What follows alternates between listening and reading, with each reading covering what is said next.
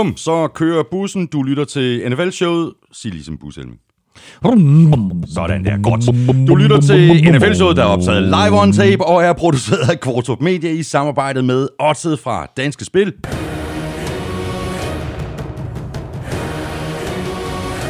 Og Tafel. Vi går øh, kampene fra uge 8 igennem, og derudover så kan du glæde dig til ugens spiller for Tafel, Otze-quizzen, Crazy Stats fra Willumsen, det quiz fra Armstrong og skarpe spiltip fra Elming, a.k.a. Bussen, a.k.a. Danmarks svar på John Madden. Du ved, hvor du finder os i iTunes, Google Podcast, Stitcher, Spotify, alle de sædvanlige steder, plus i den nye abonnementsapp Podimo og så selvfølgelig på øh, Danmarks bedste og største fodboldsite, gulklud.dk og på nflshow.dk. Og der har du også øh, muligheden for at støtte os med et øh, valgfrit beløb, hver gang vi uploader en ny episode, ved at trykke på linket til tier DK. I sidste uge der var der øh, 359, der havde været så flinke at trykke på knappen. Nu er vi oppe på 366. Tusind tak til hver og en af jer. I er vores bedste venner, og I er med til at sikre jer, at vi kan blive ved med at lave showet. Hvis du ikke allerede følger Elming på Twitter, så gør du det forkert. Følg ham på snablag NFLming. Mig kan du følge på snablag Thomas Kvartrup. Du kan også følge showet, og det kan du på både Twitter og på Facebook. Og du skulle øh, tage og like vores øh, Facebook-side, det skulle du nemlig, fordi så er du nemlig med i kampen om en øh, NFL-rejse til en værdi af 10.000 kroner. Tak fordi du downloader og lytter og bruger lidt af din tid sammen med os. Tak for de seneste fornemme anmeldelser i iTunes. Jeg hedder Thomas Kvartrup, og her kommer min medvært, og jeg kan ikke lade være. Undskyld.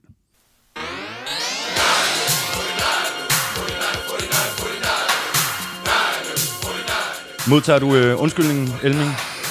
Nej, det var så meget hyggeligere, sjovere, nemmere at lave den her podcast, mens for Niners de stank. ja, det gør de jo ikke rigtig øh, så meget mere, kan man sige. De er ikke blevet testet endnu.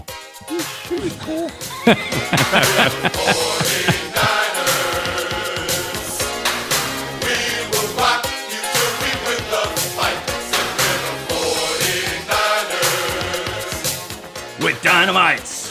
Du skal synge med, Elming. With dynamite. Godt at se dig igen, Elming. Øh, noget senere, end vi plejer at gøre. Faktisk to timer præcis øh, Yes. senere, Yes. end vi plejer at optage. Ja. Og det er, fordi du har været øh, i Jylland, og du har siddet på et øh, fly Ja, men øh, jeg var i... fra Frederikshavn. Jamen, jeg var oppe i Frederikshavn i går. Ja, det- ja, ja, jeg var helt deroppe nordpå. Øh, jeg var op, og jeg er ambassadør for den velgørenhedsorganisation, der hedder KidsAid, og vi havde et stort arrangement i øh, Frederikshavn i går. Og øh, en af de fede ting ved, ved det arrangement, det var faktisk, at øh, KidsAid er jo en organisation, som, som hjælper børn med sygdomme, små som store, og giver dem oplevelser. Og det her, det var faktisk et arrangement i Frederikshavn, hvor en masse børn, U14 fodboldspillere, sammen med deres forældre og trænere havde taget initi- initiativ mm. til at lave det her. Øh, og derfor så hed arrangementet også Børn hjælper børn, og det var super fedt. Og i går eftermiddag så var der faktisk et, et lille cykelevent, hvor der var stillet øh, 10 kondicykler op, øh, og så cyklede alle ungerne øh, mod trænerne, øh, og med mig som øh, special øh, guest cycler. Stærkt, Øh, og det var skide sjovt. Så øh, der, jeg tævede alle de der 14-årige drenge. Og du var så stolt. Øh, med undtagelse af en. og du faldt ikke af cyklen, vel? Nej, dog ikke, ikke den her gang. Det, det har jeg ellers for vane, men øh, jeg var godt over indtil videre. Og så øh, sagde du lige øh, til mig, lige før vi øh, trykkede record, øh, at du fløj sammen med AB. Er det korrekt? OB's fodboldhold øh, skulle til Sjælland. De skal møde HB Køge i pokalen. Så øh, de skulle lige smutte smut omkring øh, øh, Køge der, eller have have følger ned og spille fodbold. Og øh, så øh, møder jeg Shores Kåre, øh, som jeg kender i forvejen, og så begynder vi at snakke lidt, lidt NFL. Og så præsenterer han mig for en af sine holdkammerater, der hedder Christoffer Pallesen. Og Christoffer, han kigger på mig, og så siger han til mig, du er lykkens gudinde. det er stærkt. Det er godt, det er godt at blive genkendt Og på, så, hvad og, så, bro- og så brokkede han sig over, at podcasten ikke var klar. Så sagde jeg, "Bror, jeg lover dig, jeg nu." lover dig, den er klar, når I flyver hjem i aften. Det er fantastisk. Øh, og øh, det, der også er fantastisk, det er sækken øh, ved siden af dig, Elming. Øh, vi har en sæk med, med gode nødder Sådan. og nogle chips. Yes. Du kan godt lide nødder, ikke? Du får mig ikke til at falde i en altså, hvis du ikke stiller et HV-spørgsmål, som jeg skal svare på, så siger jeg bare, jo. Øh, de, de små nødderne, så du skal lede lidt efter dem. Ja, fint. Det er jeg vant til. øhm, skal jeg bare sådan begynde at hive Ja, op det her? synes jeg, det ja. synes jeg. Jeg var omkring øh, MVP i går. Ja, det tror jeg da på. Så er der nye øh, forsyninger. Hot, hot tomato fries? Ja. Dem har Ja. da ikke smagt før. Ja, Har vi det? eller Nej, har det haft tror dem jeg en ikke. enkelt gang. Nej, det synes jeg ikke, vi har. Nå, okay. Nå. grilled chicken i en ny, dejlig, lilla indpakning. Den er lavet til mig, den her. Det, det, det bliver jeg ikke engang tænkt på. Ja, det bliver min Det nye er favorit. det er total Det er total vikingsfarver. Jeg ved ikke, hvad det røde taffellogo, der laver der i midten, men øh, lilla og gul, det er helt perfekt. Nå, så er der lige en uh, chili banase. Den går man jo aldrig fejl af. Den kunne de faktisk også godt lave en lilla udgave, synes jeg. Så er der en chili cheese rings. Også meget orangeagtigt i det. Kunne de også godt lave en lilla udgave. Åh, oh, hey, hallo! Sådan, der kom de. They're back. Spicy chili peanuts. Jeg er overrasket over, at den her pose ikke er åbnet endnu. Øh, Det, det er den ikke, øh, men det bliver den lige om lidt. Øh, og, og Elming, og jeg er faktisk lidt træt af taffel. Jeg er faktisk lidt træt af taffel. Nå, hvor- Jamen, det er hvorfor? fordi, fordi jeg er blevet junkie på de der øh, spicy chili Ja. øh, peanuts. Ja. Jeg er blevet afhængig af det. jamen, de er også virkelig gode.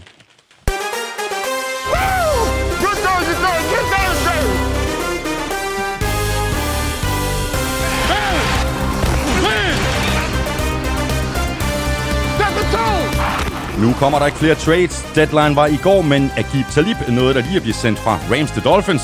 Det er han sikkert rigtig, rigtig glad for. Der var også andre trades, og så var der nogen, der lige akkurat ikke blev til noget.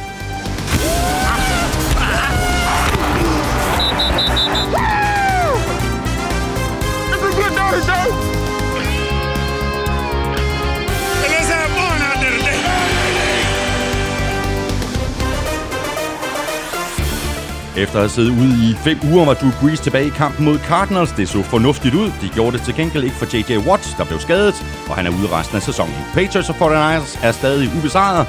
Det er vi også. Jeg hedder Thomas Kvartrup, og med mig har jeg Claus Elming. Give me one now, folks. Give me one, give me one. Woo! Er det rigtig god? Ja, jeg åbner dem lige. De er faktisk sygt gode. de er sygt gode. Elming, før vi øh, hopper i de her trades, Wow. wow. så lad os øh, lige allerførst nappe den her sørgelige historie om øh, J.J. Watt øh, mm. og hans skade. Han er ude øh, resten af sæsonen. Kurt, P, øh, Kurt Poulsen skriver til os, øh, er det sidste gang, vi har set J.J. Watt på en fodboldbane? Når man tænker på de skader, han har haft de seneste mange år, kunne han så finde på at lave en gronk og trække sig tilbage? Og jeg tror det faktisk ikke. Der er mange, der har spekuleret i det der, men jeg kan mærke også på den afskedssalut, som, som øh, J.J. Watt han kommer med her for sæsonen, da det står klart, og det gør han ret tidligt. Han udgår i anden kvartal af af Texans kamp i weekenden mod Raiders, øh, bliver kørt til undersøgelse på stadion, bliver derefter kørt på hospitalet, og tweeter sig selv ud, altså ganske få timer efter kampen er slut.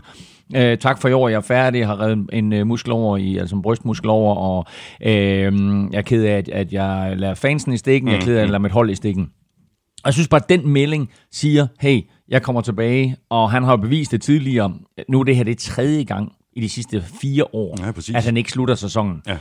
Så øh, han har en eller anden form for, for evne til at kæmpe sig tilbage på trods af, af skadesmodgang, og jeg tror ikke, at, at, at han er færdig med NFL. Jeg tror godt, han vil det. Jeg tror, han elsker det så meget, øh, og han er så fed en karakter også. Både, Ja, du tosset, både, både for Texans og for ligaen. Ja, jamen, jeg, jeg, jeg er fuldstændig enig. Spørgsmålet er bare, om han ikke burde overveje at trække sig, fordi øh, han har jo også et liv efter fodbold. Jo, men altså, ved du hvad? Øh, tit med professionelle atleter, og for den sags skyld øh, andre mennesker øh, med, med, med, med jobs, hvor, hvor man har mulighed for at leve af sin hobby. Mm. Der tror jeg, at, at det er meget, meget svært selv at trække stikket. Øh, og, og, og selvom man er udsat for en skade som det her, og det er den tredje voldsomme skade på fire år, så tror jeg bare, det er svært at sige, ej, du ved, det er klogt for mig, når jeg tænker 20 år frem i tiden at stoppe nu. Mm. Øh, så øh, jeg er sikker på, at vi ser J.J. Watt tilbage næste år. Det håber vi. Øh, vi krydser fingre. Øh, skal vi tale lidt øh, trades? Kom med dem. Ja, jamen, øh, Agib, Det øh, endte, Talib. jeg, jeg vil faktisk starte med at sige, det blev jo faktisk ikke helt så vildt. Nej, det gjorde det som vi ikke. havde regnet med, Nej, og som, som mange havde spekuleret i, fordi Nej. der var mange navne op at vinde. Sådan de mest prominente var selvfølgelig Trent Williams fra, fra Redskins, Præcis. og Jamal Adams, den her meget, meget stærke safety, en af ligens absolut bedste øh, safeties, både ung som gammel, øh, var jo også nævnt. Øh, og Le'Veon Bell. Le'Veon Bell var lige pludselig nævnt, ikke? men det var jo så, fordi der var nogen, der spekulerede i, at Jets de, var, de havde øh, ud, udsalgt skilt på, på, hvad de nu end havde af stjerner. Mm. Jamal Adams var selv ude på Twitter efterfølgende og sige, at alt, hvad der har været rygter om, at jeg vil væk fra klubben, er fuldstændig løgn. Mm. Øhm, det er godt for Jets at holde fast Ja, i, i, ja, i Jamal Adams. Le'Veon Bell har jeg ikke nogen holdning til som sådan, men Jamal Adams er en, en øh, fundamental brik, som du kan bygge det her fremtidens hold omkring. Præcis. Så lad os runde øh, uh, Agib uh, øh, Talib. Uh, han blev altså traded til uh, Dolphins sammen med et uh, femte rundevalg. Uh, Rams modtager så et uh, sent draft pick fra Dolphins den anden vej. Uh, Talib er jo på injured reserve, og han uh, kan først komme til at spille i, i uge 16, så sandsynligheden for, at han aldrig tager et snap i Miami i år er ret stor. Ja, øh, det, det er en virkelig interessant situation, det der, fordi der ikke er meldt ud, hvad Dolphins giver. De siger, vi får Talib og et femte runde pick for et draft pick. Mm. Der er ikke meldt ud, at det er et tredje runde pick, er det et fjerde runde pick, er det en, er det en femmer. Øh, jeg kunne godt have den her trade mistænkt for at være et sjette runde pick eller et syvende runde pick, og så slipper Rams af med Talib, mm. og de slipper af med hans løn. Præcis. Og så siger Dolphins, godt, vi får et femte runde pick mod at betale. Og vi skal bare lige sige, øh, Agib Talibs løn er næsten betalt fuldt ud i år. Så Dolphins slipper med, jeg tror det er omkring 3,5 millioner dollars. Mm, mm. Og det vil sige, at de, og det er jo, det er jo altså vi har før set, at når der er nogle trades, og hvor der pludselig indgår øh, noget lønspekulation, så kan man begynde at sætte, sætte pris på, hvad et draft pick koster. Mm. Og jeg synes selvfølgelig, 3,5 millioner dollars er måske lige i overkanten for et femte runde pick, men måske er det der, vi bevæger os hen. Fordi som, som jeg læser den her trade, så er det fuldstændig det, den drejer sig om. Ja. Det er, at Dolphins overtager Talib, betaler 3,5 millioner dollars og får et femte runde pick fra Rams. Præcis. Kenny Arngrimsen øh, skriver til os, øh, han har skrevet lidt mere end det, som jeg læser op nu, øh, fordi vi har rundet det andet, men han minder bare om, at, at det i virkeligheden var det samme, som Texans gjorde med Præcis. Osweiler for nogle år siden. Og, og det var, da, da jeg sad og, og lige at sagde, at, at vi havde før set trades, hvor vi begyndte at sætte pris på draft picks, der var det præcis den Ja, ja, situation, ja, jeg refererede til, øh, hvor det selvfølgelig var lidt større summer, det drejede sig om, fordi det var første anden runde pick, vi snakkede om, men altså pludselig så har vi en situation her, hvor Dolphins reelt set betaler for at få et, et draft pick. Nikolaj Madsen spørger sådan her, øh, har spillerne noget at skulle have sagt i forhold til trades? Kan de sige, at de ikke gider til bestemte hold? Eller er det ens nuværende hold, der bestemmer? Og hvad med kontrakten? Overtager ens nye hold bare den? Øh, der er, der, nogle gange er der forhandlinger om, hvem der skal betale hvad. Øh, vi så for eksempel, da Jadavion Clowney han blev traded fra Houston Texans til Seattle Seahawks, der var der jo forhandlinger om, hvem der skulle betale hvad af hans løn. Øh, så der fik vi også en, en, en øh, meget, meget billig deal for, for Seattle Seahawks. Mm. De gav et tredje rundevalg og, og betalt halvdelen af hans løn i år, mens Texans stod for den anden halvdel. Ikke? Øh, så øh, på den måde, der har de ikke noget at sige. De har principielt heller ikke noget som helst at sige omkring, hvor de bliver traded hen. Altså, der er jo spillere, der vågner op øh, og, og, så, og så finder ud af på sociale medier, at øh, nu skal de pludselig til at flytte. Øh, en af de spillere, som vi kommer tilbage til lige om lidt, forestiller mig, det er Leonard Williams. Han er jo sikkert super glad for, at han blev traded fra en New Jersey-klub til en anden New Jersey-klub, mm. og, og får lov til at blive boende, hvor han bor. Det eneste spillerne, de kan gøre, det er, de kan sige, up yours. Jeg kommer ikke til at spille for jer. Nej. og sådan er det bare. Ja. Og jeg kunne godt forestille mig, at Agib Talib, han lige har kigget to gange, da han så rulleteksten der på Sportscenter. Agib Talib traded til Miami. I'm what? Nu! I'm what? Jamen, så lad os bare nappe øh, Leonard Williams, øh, som du lige nævnte. Øh, han er blevet traded fra Jets til Giants. Øh, han blev valgt med pick nummer 6 tilbage i 2015. Ja. Og Jets får et øh, tredje rundevalg i øh, næste års draft, plus et femte rundevalg i 2021. Mm. Og jeg synes, øh, jeg synes egentlig, at det er en fin handel for alle tre parter. Som jeg lige nævnte, Leonard Williams, kone, familie, etc. Super fed fyr i øvrigt, Leonard Williams, og, mm. og familiemand. Mm. Øh, får lov til at blive i New York-området. De skal ikke hive det hele op med, med stolper og rødder og det hele, og finde et nyt sted at bo. Uh, de får lov til at, at blive boende uh, præcis samme sted, som de hele tiden har boet. Han har præcis... Uh, der, der er lidt, lidt anderledes, hvor han, hvor han træner hen, men udover det, så er kampsituationen fuldstændig samme, samme stadion, og så videre, bare andre farver. Uh, så på den måde, der er det en god handel for ham. Øh, det er også en god handel for Giants, fordi de får en spiller ind, som virkelig kan forstærke deres defensive linje. De er faktisk ved at have en rigtig, rigtig fin defensiv linje. Har altså et par store kanoner på den linje, øh, øh, og en ganske ung defensiv linje. Mm. Øh, og det er klart, at han hjælper dem. Øh, Leonard Williams var virkelig, virkelig god i sine første par år. Jeg synes, han er faldet lidt af på den øh, i de senere par år. Øh, og så, vi vender lige tilbage til situationen efter det her år, men, øh, men Giants får en fin spiller ind, og Jets får to draft picks, de får tredje runde pick ind, de får et femte runde pick, eller sådan der. Ja, i, øh, Ja. Altså, ikke i... Nej. Det er 2021. Præcis. Ja.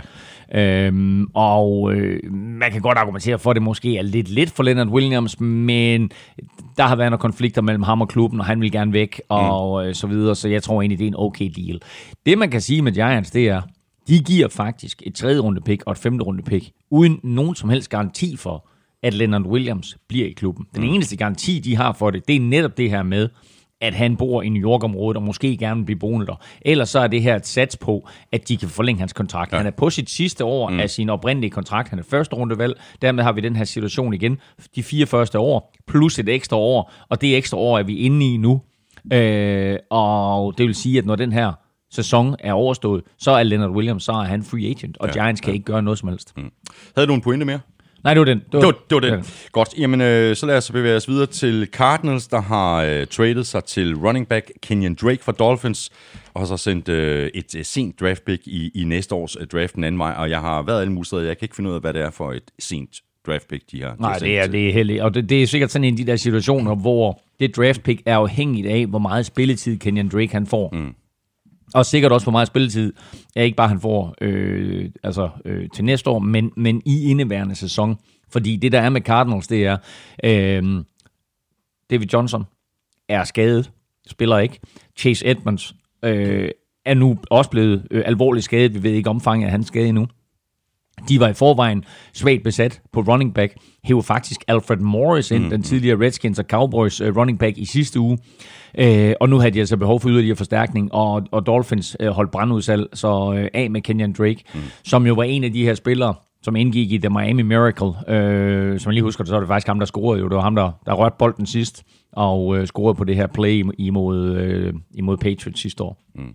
Har du noteret andre øh, trades? For jeg har faktisk ikke rigtig kunne, øh, kunne, kunne, kunne finde noget, sådan, øh, der var værd at, at, at bemærke ud over det, som vi allerede har talt om. Ja, der var et par små stykker. Der var en linebacker, der skiftede, og der var lidt af hvert. Og så ja, men ikke, men, ikke, så, ikke nej, nogen store navn, vel? Sådan. Og så havde vi faktisk et par stykker i sidste uge, ja, ja, som, som, som, næsten var større end det, vi har set ja. her. Altså Leonard Williams og, er i min optik... Og, så, og som vi talte om i sidste uge. Ja, den, Leonard Williams er i min optik den eneste sådan rigtig væsentlige. Så kan vi lige notere en, en enkelt fyring. Uh, Chargers har fyret deres offensive koordinator, Ken Wissenhunt, øh, tidligere, tidligere head coach øh, for, for, for Cardinals. Han var hos øh, Chargers i øh, tre sæsoner eller sådan noget. Ja, ja, og, og Ken Wissenhunt skabte et navn for sig selv som offensive coordinator for Tennessee Titans, dengang de havde Steve McNair.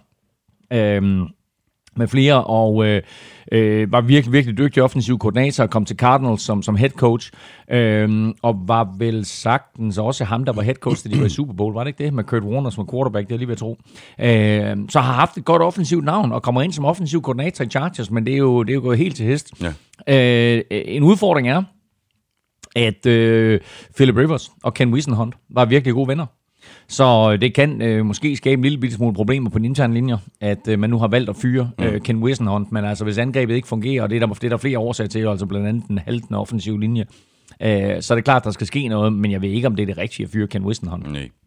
Jeg ved ikke rigtig, hvad det skal hjælpe. Øhm, så har vi et par, par startende quarterbacks, øh, der ikke starter i den kommende øh, spillerunde. Joe Flacco, han er blevet bænket i Denver. Spørgsmålet er, om det er på grund af en, nej, nej, nej, en, skade, han er skadet, jo. I, en skade i nakken, eller om det mere handler om, at øh, han måske er blevet straffet lidt for at have været for åbenmundet. Flacco, han sagde øh, efter kampen i weekenden, øh, hvor de jo tabte allersidst, at, øh, at øh, den offensiv tilgang, som holdet havde til øh, de sidste par minutter og de sidste par plays, den kunne han ikke stå indenfor. Mm. Øh, det synes han, han, han, han, han stod næsten og kaldte trænerstaben for tøsedreng. Mm. Øh, og øh, pludselig så har han en nakkeskade. Præcis. Så nu kan han ikke spille mere. Nej, i hvert fald ikke den her uge. Ja. Og så er Andy Dalton, han er blevet bænket i, i Bengals. Øh, rookie quarterback Ryan Finley, han er udnævnt øh, som starter i, øh, i uge 10. Jeg mener, han blev draftet i fjerde runde. Ja, og spændende, spændende at se, øh, og øh, det, det er sjovt det hele det her, hvis du læser mit momentometer fra sidste uge, ikke den her uge, men fra sidste uge, så der skrev jeg, hold øje med navnet Ryan Finley, for han starter snart for Bengals. Hvad er der, hvad er der sket med din uh, Elming curse? Ja, det er sådan omvendt omvendt. Nej, det der, det var en curse på Andy Dalton. okay, sådan men så virkede så, den jo. Øh, så, så de, de tog til London og tabte i London, og nu har de så bye week, og, og det, det vil sige, det giver ja. dem 14 dage til at forberede uh, Ryan ja. Finley til, til hans første NFL-start. Og så, har, uh, så er der faldet brænde i Falcons, uh, ikke så forfærdeligt meget, de har fyret uh, kicker Matt Bryant, og hvem har de så hyret ind i stedet for? Young Hoku! Young Hoku! Ja. Ah, det er så dejligt. Det er også, vi har, vi har savnet at kunne få lov til at sige Young Ho i det her program. Præcis. Øhm, så har vi et spørgsmål her fra Lars på Twitter. Han kalder sig selv øh, Super Lars. Øhm, jeg har lige hørt en øh, kommentator... Beskedent, beskedent. jeg har lige hørt en kommentator på Red Zone sige, at onside kick er sværere nu end tidligere. Hvorfor er det det? Hvad er ændret? Jamen altså, for det første, så må du ikke længere stille for eksempel øh, 8 eller 9 mand op i samme side, som du sparker til. Øh, og for det andet, så øh, må du heller ikke længere øh, tage tilløb. Så du skal stå stille og vente på, at bolden bliver sparket. Så når du kunne komme med tilløb fuld skrue, og du havde en 8-9 mm. mand i samme side, så var, det, så var der langt større chance for, at du fik fat i bolden. Sådan der. Super Lars, øh, der fik du lige et øh, super svar på dit, øh, på dit super spørgsmål. Ja, super Claus. ja, præcis. Mikkel Guldbjerg øh, skriver sådan her, hvordan er jeres syn på trenden med mere avancerede måder at analysere spillet på? Det der under en øh, fællesbetegnelse bare kunne kaldes for analytics. Ja, jeg er selv helt vild med PFF, men det er mit indtryk, at I er formet af en øh, mere klassisk skole. Kaldte han, kaldte han os lige gammeldags der? jeg tror nok. står der, står der i den der. står der mellem linjerne. I er gammeldags. Nå, jamen hey, øh, hvis vi skal være lidt nede med de unge, så, øh, så lad jeg bare sige til dig, homie, at øh, PFF øh, står for Pro Football Focus, og meget af deres øh, analyse er super skarpt, og de øh, rangerer alle spillere, og alle play, gennemgår masse plays og så videre. Øh, og man kan gå ind og finde spillerrangering over, hvordan har han en offensiv lineman gjort det i run block, og hvordan har han gjort det i pass block, og hvordan klarer en running back sig i forskellige situationer. Mm. Men jeg synes faktisk, at tit, så bliver det der, det bliver for analytisk. Jeg kan godt lide at se på et spil, og vurdere et spil, og vurdere en spiller ud fra den måde, han spiller på, og, og sådan som jeg øh, føler, at han bidrager til holdet. Mm. Og så er der alt det her, som, som selvfølgelig også er lidt omkring det der analytics, som han taler om. og det er jo netop det her med, hvornår sparker du field goal, hvornår går du efter på fjerde down, mm. hvornår går du efter en two-point conversion, etc., etc., etc.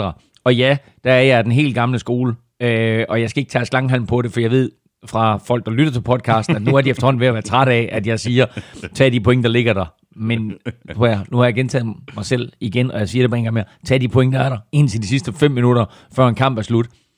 Prøv at lægge mærke til, hvor mange gange, og hvor stor indflydelse det vil have på en kamp. Og så kan du tage din analytics, og så kan du stikke den op, hvor solen ikke skinner. Men kan vi ikke, kan vi ikke blive enige om, Claus, selvom vi måske er en lille smule gammeldags, at det her PFF, altså alle de her analytics, er et meget godt supplement til The Eye Test, altså det der, hvor man sidder og ser øh, et, et spil, og man ser en spiller fungere på banen og sådan Det er ikke alt, der kan komme over i de her regneark og sættes på formel. Vil du, eller skal jeg citere Winston Churchill? Det gør du bare. There are three kinds of lies. yes. Lies, damn lies, and statistics. Vi skal have quizzen! Åh. Oh. Det er tid til quiz, quiz, quiz, quiz, quiz. det er nemlig. Nu skal vi have gang i quizzerne. Øh, vil du lægge ud? Ja, og apropos analyse, så vil jeg gerne lægge ud med en offensiv lineman, der hedder Andrew Whitworth. Mm, ja. Spiller for Los Angeles Rams. Ved du, hvad Whitworth han opnåede i weekenden i London? Mm, nej. Han besejrede Bengals. Ja, det vidste jeg så ja. godt. Ja. Hvorfor er det væsentligt? Det er fordi med den sejr, der har den tidligere Bengals-spiller Andrew Whitworth nu besejret alle 32 hold. Sådan der. Og det er han den, kun den 12. spiller i historien, der har gjort. Nævn de andre 11. Ja. er der virkelig 12, der har besejret? Ja, ja. Det er jo helt vildt. Ja. Men der er kun tre quarterbacks. Og det er de tre quarterbacks, jeg gerne vil have, du nævner. Okay. Can't do it. Ah. Tre quarterbacks har besejret alle 32 hold. Hvilke tre? Nå, jeg kan i hvert fald sige, at det er ikke Tom Brady. Det er korrekt. Nå, ved du hvad, du får øh, Armstrongs øh, det quiz, den kommer her. Øh, lyder sådan her. 300 sejre til hans hættelige trøjhed. Falcons slår alle i umættelig sløjhed. Fans råber ud med Quinn, Blank og Ryan. Atlanta misforstod og fyrede Matt Bryant. Chargers tabermetoder smitter, og søndag gik det ud over Chicagos kicker. Patriots sejr, repeat, forfra. Hvilke fire har flere fantasy-point end Belichicks forsvar? Så vi er over i fantasy verden. Hvilke fire spillere mm har flere point end Patriots forsvar? Og nu vil jeg sige det på den måde, at... at og det er ikke PPR, hvis det skulle gøre nej, noget Nej, jeg er lige nøjagtig, fordi øh, jeg så faktisk opgørelsen øh, tidligere på ugen, og der var, øh, jeg tror, der var 7 eller 8 på den liste, og det er jo sådan noget PPR, så nu, ja, det må jeg så gætte mig til, hvad, hvad, hvad, hvad det er for spillere, men øh, ja, der er, nok, øh, der er nok en enkelt eller to som jeg kan komme på. Resten er svært. Nå, ja, godt. godt. Men, men, men, men det, det, det siger bare, hvor vildt det er, at for dem, der spiller fantasy, har man sådan noget øh, øh, sofa-liga manager spil et eller andet, ikke? der har Patriots forsvar været så godt og så dominerende i år, at der kun er fire angrebsspillere, Det er helt vildt. der har lavet flere point end Ja, det forsvar. ja, præcis. Her i den her statistik, som Amstrup har sendt øh, med den her quiz, øh, der har, øh, altså i det her system, som, som Amstrup har det fra, der har Patriots forsvar øh, 169 point.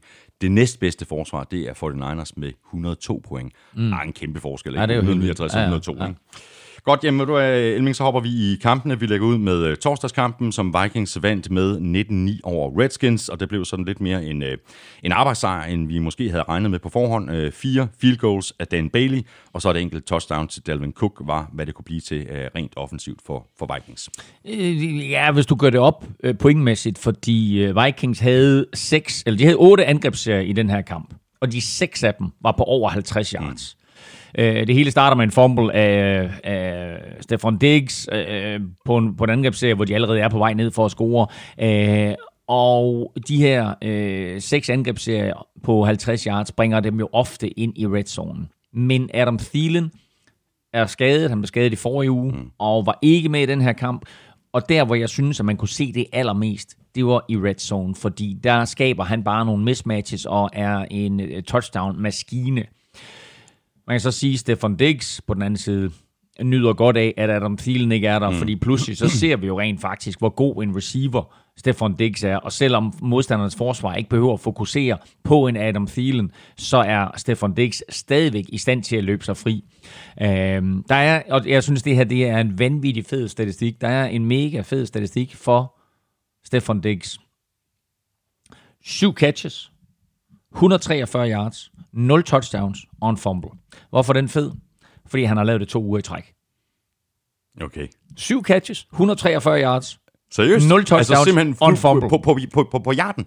Fuldstændig det samme. Ej, det var to, vanvittigt. to uger i træk. Ej, det er vanvittigt. Så, men, det, men altså, glem det der med 0 touchdowns og, og, og en fumble. Det er de syv catches for 143 yards. Mm. Han har været et monster i de her to kampe, hvor, hvor Adam Thielen ikke har været der. Og så er der også en anden øh, offensiv spiller, som man også godt kan kalde for et øh, monster, Dalvin Cook. Øh, det der løb der, øh, som han laver, det er jo fuld, det er fuldstændig vanvittigt. Og så er det jo bare et rigtig godt øh, one-two-punch, øh, de har fået med Cook og så Madison. Mm. Jamen altså, øh, efter at øh, vi sad og svinede Kirk Cousins til, og efter at han fik en øh, verbal opsang af Adam Thielen med flere, øh, både internt og eksternt, så har Kirk Cousins jo i den grad øh, spillet sig op.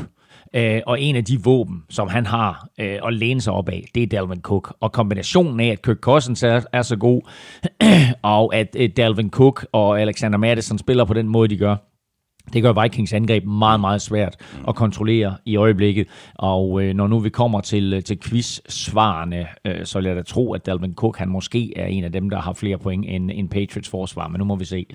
Ja, ja. Nej, måske. Mm, måske. Ja, øh, i øvrigt med hensyn til, til, der, øh, eller til Stefan Diggs, så lige en, en enkelt note mere øh, omkring hans øh, sidste tre kampe her, øh, og det er, at han har øh, 453 yards receiving i de sidste tre kampe. Mm. Øh, er det meget eller lidt? Man kan sige, det er meget i Vikings sammenhæng, fordi øh, han slår legendariske Randy Mosses rekord for Det- 446 yards på tre kampe. Det er ikke? stærkt. Så øh, Diggs er pludselig den receiver, der greb flest yards på tre kampe, ikke? Øh, selvom de altså har haft en, en Chris Carter og en Anthony Carter og en Ja, Randy ja, Moss ja, og så videre. Så øh, han har haft et par gode kampe her. Det må man sige ja til. Case Keenum øh, gik ud med en, øh, en jernrystelse, og så fik øh, Dwayne Haskins lov til at spille øh, i, øh, i anden halvleg. Vi kan godt blive enige om, at han ikke ser NFL-klar ud, ikke? Han så bedre ud i den her gang, øh, i den her kamp, end, end han gjorde tidligere, synes jeg. Jeg synes faktisk, at han leverede nogle boldehister her, der var okay. Men, øh, Men han bliver ikke bedt om at gøre ret meget. ej, det gør han ikke. Det gør han ikke. Men, men, men, han bolden seks gange eller sådan men der var altså. fremskridt, synes jeg bare. Øhm, og øh, jeg ved, er er der en udmelding på, hvem der spiller for, for Redskins i Jeg, jeg, jeg har ikke set noget. Fordi vi ved jo ikke rigtigt, om, om det er Case Keenum, der spiller, eller Dwayne, Dwayne Haskins. Altså Case Keenum udgik, som, som du siger, Ja. med, med en jernrystelse øh, på et sack i første halvleg. Øhm, og vi må også bare rose Vikings forsvar, fordi øh, Redskins kommer faktisk flere gange inden for øh, red zone, og der er også et par gange inden for 10'er-linjen, men der spiller Vikings altså det, man kalder bend but don't break. Du kan godt flytte bolden, og du kan godt komme tæt på touchdown, men du får den ikke ind, så du må nøjes med field goal. Øh, og selvom Redskins også er held til at stoppe Vikings, så var der bare øh, i sidste ende klasse forskel på de her to mandskaber. Det blev jo kun til et enkelt touchdown for, for Minnesota Vikings, skabt på baggrund af, af det, øh, det var faktisk ikke engang et løb, det var et screen pass, ikke, som, som han griber Dalvin Cook, hvor han øh, jo starter i venstre side, og hele vejen over til højre, og sprinter og accelererer og bryder taklinger. Altså det har alt, det screen pass der. Ja, det er fuldstændig. Øh, skal vi ikke bare lige øh, slutte af med øh, at rose øh, Vikings fans for den måde, som de tog imod øh, Adrian Peterson på? Jo, for pokker. Adrian Peterson blev øh, den spiller i historien med 6. flest rushing yards hvis vi tager dem fra toppen, så Emmitt Smith selvfølgelig med lidt over 18.000 yards. Så er der legendariske Walter Payton med 16,5. Barry Sanders med lidt over 15. Frank Gore med lidt over 15. Curtis Martin med lidt over 14. Og så Adrian Peterson nu på 13.701 yards. Ja, kom forbi Æh, ja, Ladanian Tomlinson. Kom forbi Ladanian Tomlinson. Altså øh, små, øh, små 14.000 yards i karrieren for Adrian Peterson. Og det opnåede han i den her kamp på den her hjemmebane, som jo aldrig har været hans hjemmebane, men altså trods alt hans hjemmeby jo. Ja. Øhm, og der rejste Minnesota Vikings publikum så op og, og hylde deres gamle held. Og Vikings, de er 6 2, og de skal på en uh, lidt sværere uh, opgave i den kommende spillerunde. De spiller nemlig ude mod uh, Chiefs. Redskins, de er 1 og 7, og de spiller ude mod Bills. Og i øvrigt første gang siden 2000, nej, siden 1998, at Redskins er 1 og 7. Nå, okay. Ja, det er, da, det er, en, det er en rumtid siden. Ja, det er en, det er et stykke tid siden. Ja, det er det. Rams, øh, de vandt som ventet øh, ud over Bengals i, i London, og det gjorde de med øh, 24-10, øh, og det kan godt være, at det lidt var på en, en billig baggrund, øh, men ham der, øh, Cooper Cup, havde sådan set en, en OK-kamp med syv grebne bolde for 220 yards, og så touchdown, og det var, det var også derfor, at øh, vi nominerede ham til ugens spiller.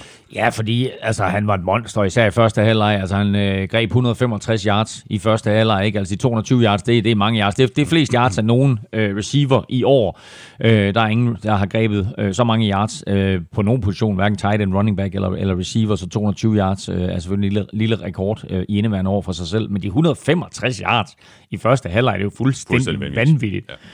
Så øh, en stor kamp af ham. Øh, Bengals havde ikke noget modsvar. Øh, alligevel holdt de det jo egentlig tæt, Bengals. Mm. Stod 10-10 inden, øh, inden Rams trak fra. Øh, og øh, et af de øh, store plays, og det touchdown, som Cooper Cup scorer, er jo på et helt igennem brilliant øh, trick play. Vi så øh, et næsten identisk trick play senere på dagen, nemlig Lions-kampen. Det kan vi vende tilbage til. Men her, der får vi et trick play, hvor først går bolden i den ene retning, og så i den anden retning, og så vippet tilbage til Jared Goff, og så kaster den tilbage imod spilretningen, og du kan se Bengals forsvarsspiller. Jeg, jeg sad i, i går øh, og spolede frem og tilbage i det spil der. Du kan se Bengals forsvarsspillere, de løber forvirret rundt, aner ikke, hvor de skal kigge hen. Mm. Der er en, en, en defensive end, der prøver på at lede efter et eller andet, han bare kan, kan kigge efter, eller ramme, eller gøre et eller andet. Helt forvirret. Mm. Cooper Cup får bolden. Den spiller, der skal gribe, eller der skal, der skal dække Cooper Cup op, han falder i ren forvirring. Og, øh, og så løber og Cooper Cup, må jeg sige, viser, viser god fart i stængerne. Mm, øh, og score på det touchdown der. Så der blev London-publikum altså forkælet med, øh, med lidt af det, af det lækre, som NFL også mm. kan. Det er ikke altid, at de kampe, der har været i London, har været særlig attraktive eller særlig seværdige. Øh, og den her kamp øh, blev heldigvis, vil jeg sige, jo spændende. Det var fedt, at Bengals var i stand til at gøre den spændende. Så en god oplevelse, tror jeg, for mange, der var derovre. Øh, og øh, også godt at se NFL tilbage på Wembley. Øh, der er et eller andet øh, specielt over Wembley, selvom den nye bane ude i Tottenham selvfølgelig er mere optimeret til NFL. Mm. Jared Goff spillede ind i en, øh, en, en fin kamp, synes jeg, øh, kastet for, for 372 yards og to touchdowns.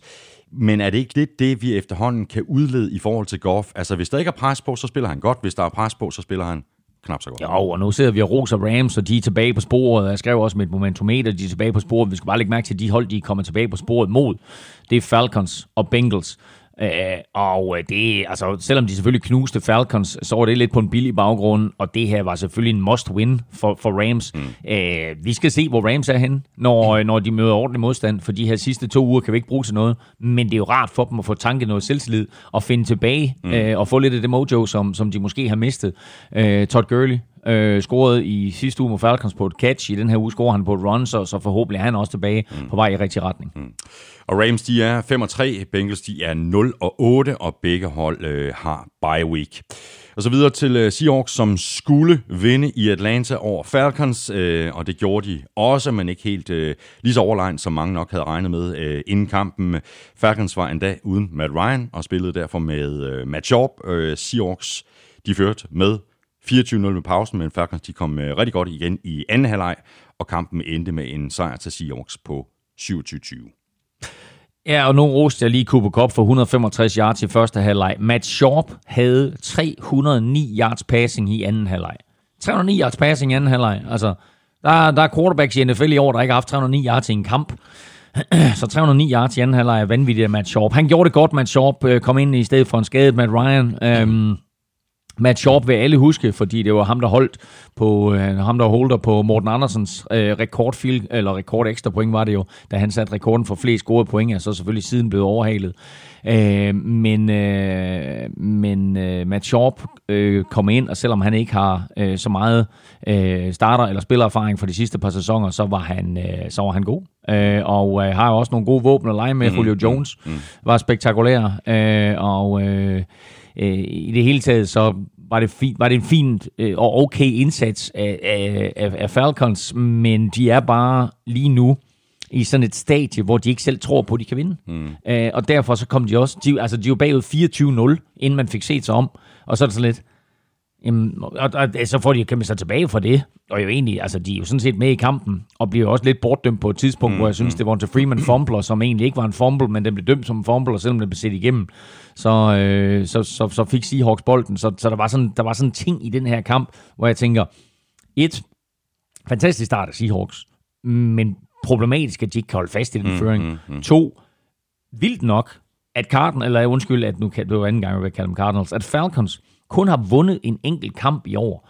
Især fordi de har en head coach, der hedder Dan Quinn, og det er der, der skulle være forsvaret, som skulle være deres absolute force. Men det halter, og det er det, der er problemet, fordi angrebet har sådan set spillet, uanset om quarterback hedder mm. Matt Ryan mm. eller øh, øh, Matt Sharp.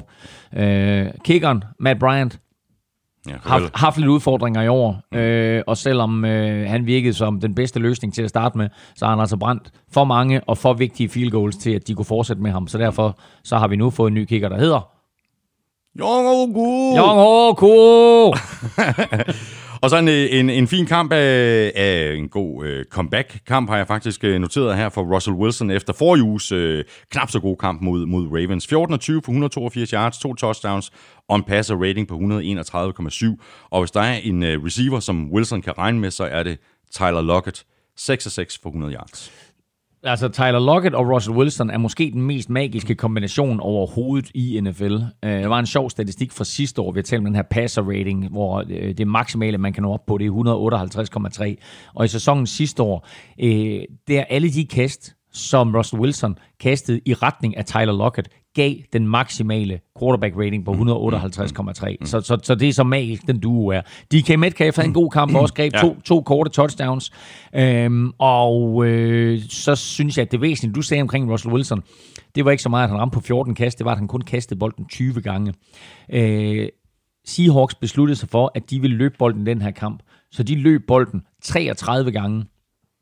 Øh, og øh, Chris Carson nød godt, at det havde små 100 yards, øh, men det hele taget, så, øh, så var det her et, et øh, Seahawks-mandskab, som havde besluttet sig for på forhånd, vi går ud, og så tryner vi bolden ja, i halsen ja, på Falcons. Ja.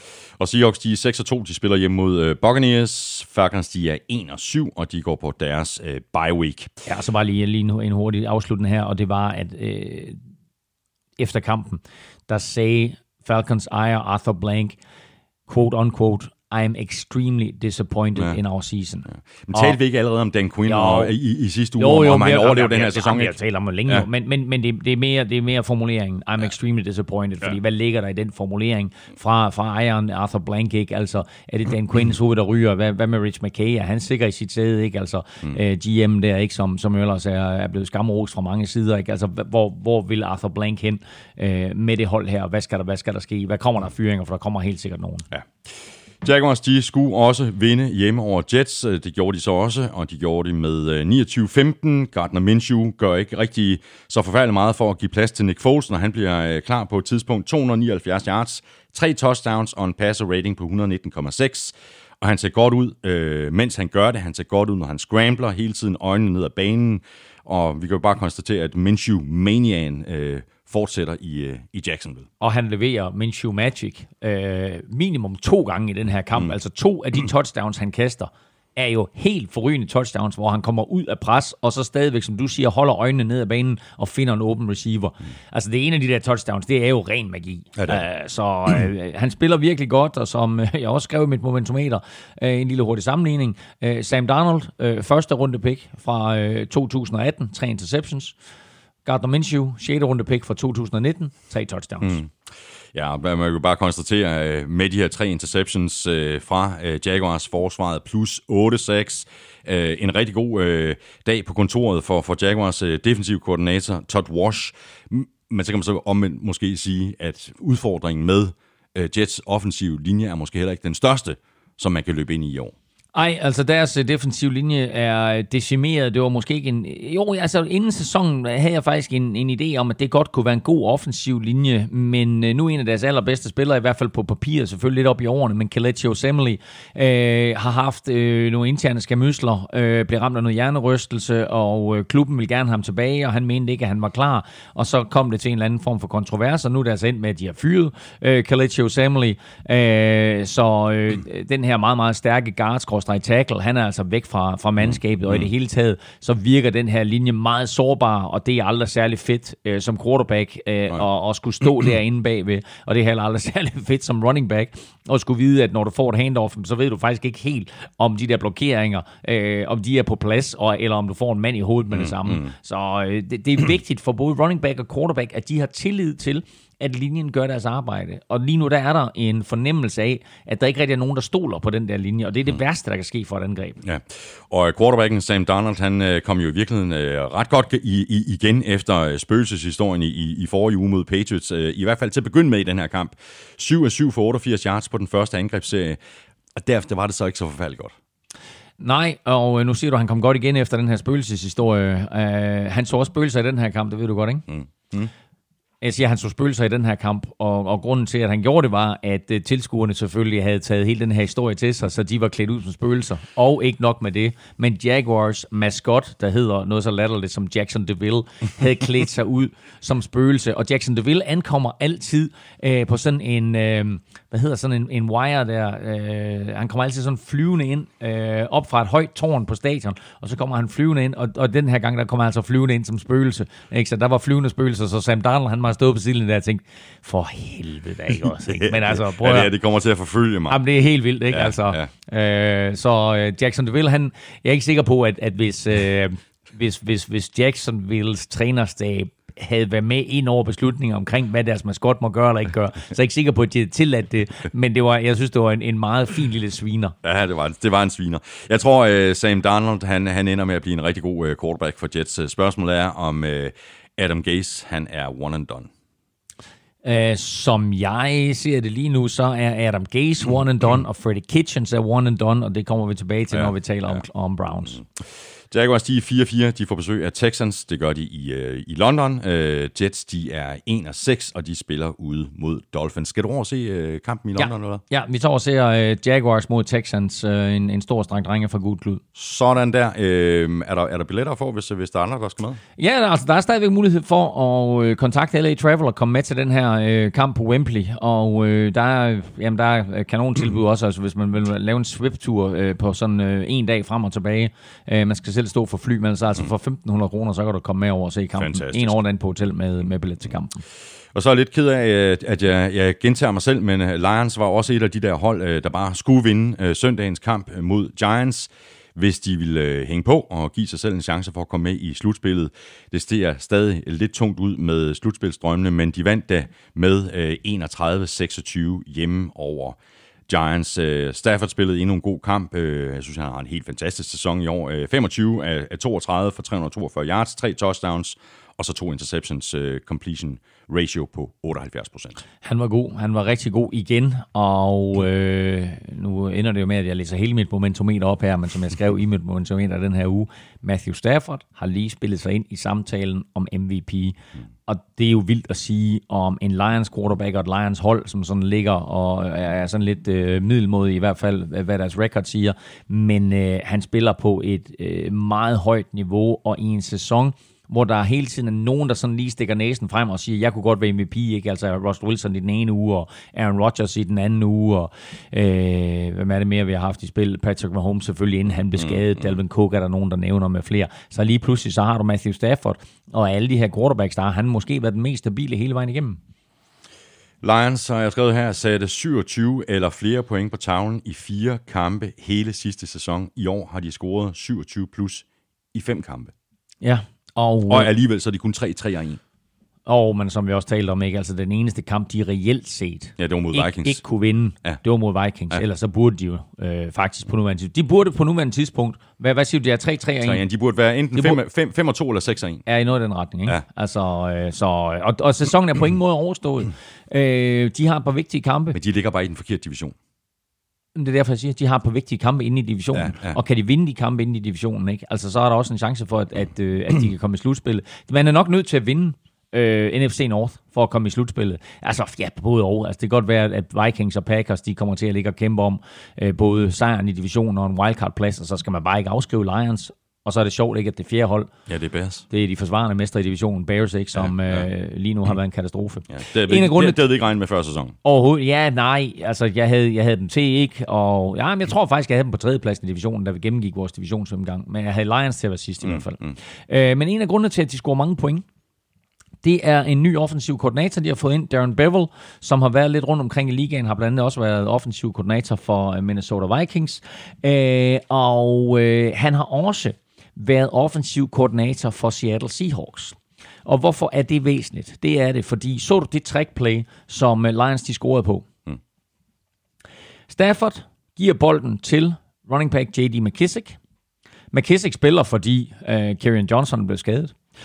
McKissick løber ud til højre, kaster tilbage til Stafford baglæns, således at Stafford må kaste den fremad stadigvæk, og så hammer Stafford den ned til Kenny Golladay, 41 yard touchdown.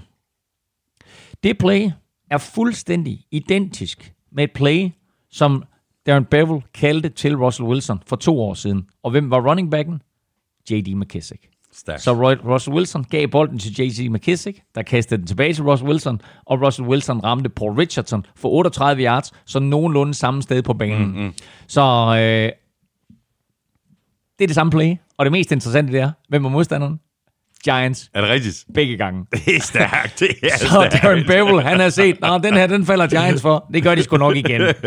og, og det gjorde de. Øhm, Daniel Jones øh, så vel øh, lidt bedre ud i den her kamp, men han har gjort de, sådan de seneste par uger. Øh, han havde så også flere starterne tilbage. Saquon Barkley var med, Golden Tate, Evan Ingram øh, var alle på, på banen, og det var rookie wide receiver Darius Slayton så også. Mm. Han greb øh, to touchdowns øh, i, i træk i øvrigt på, på, på to drives.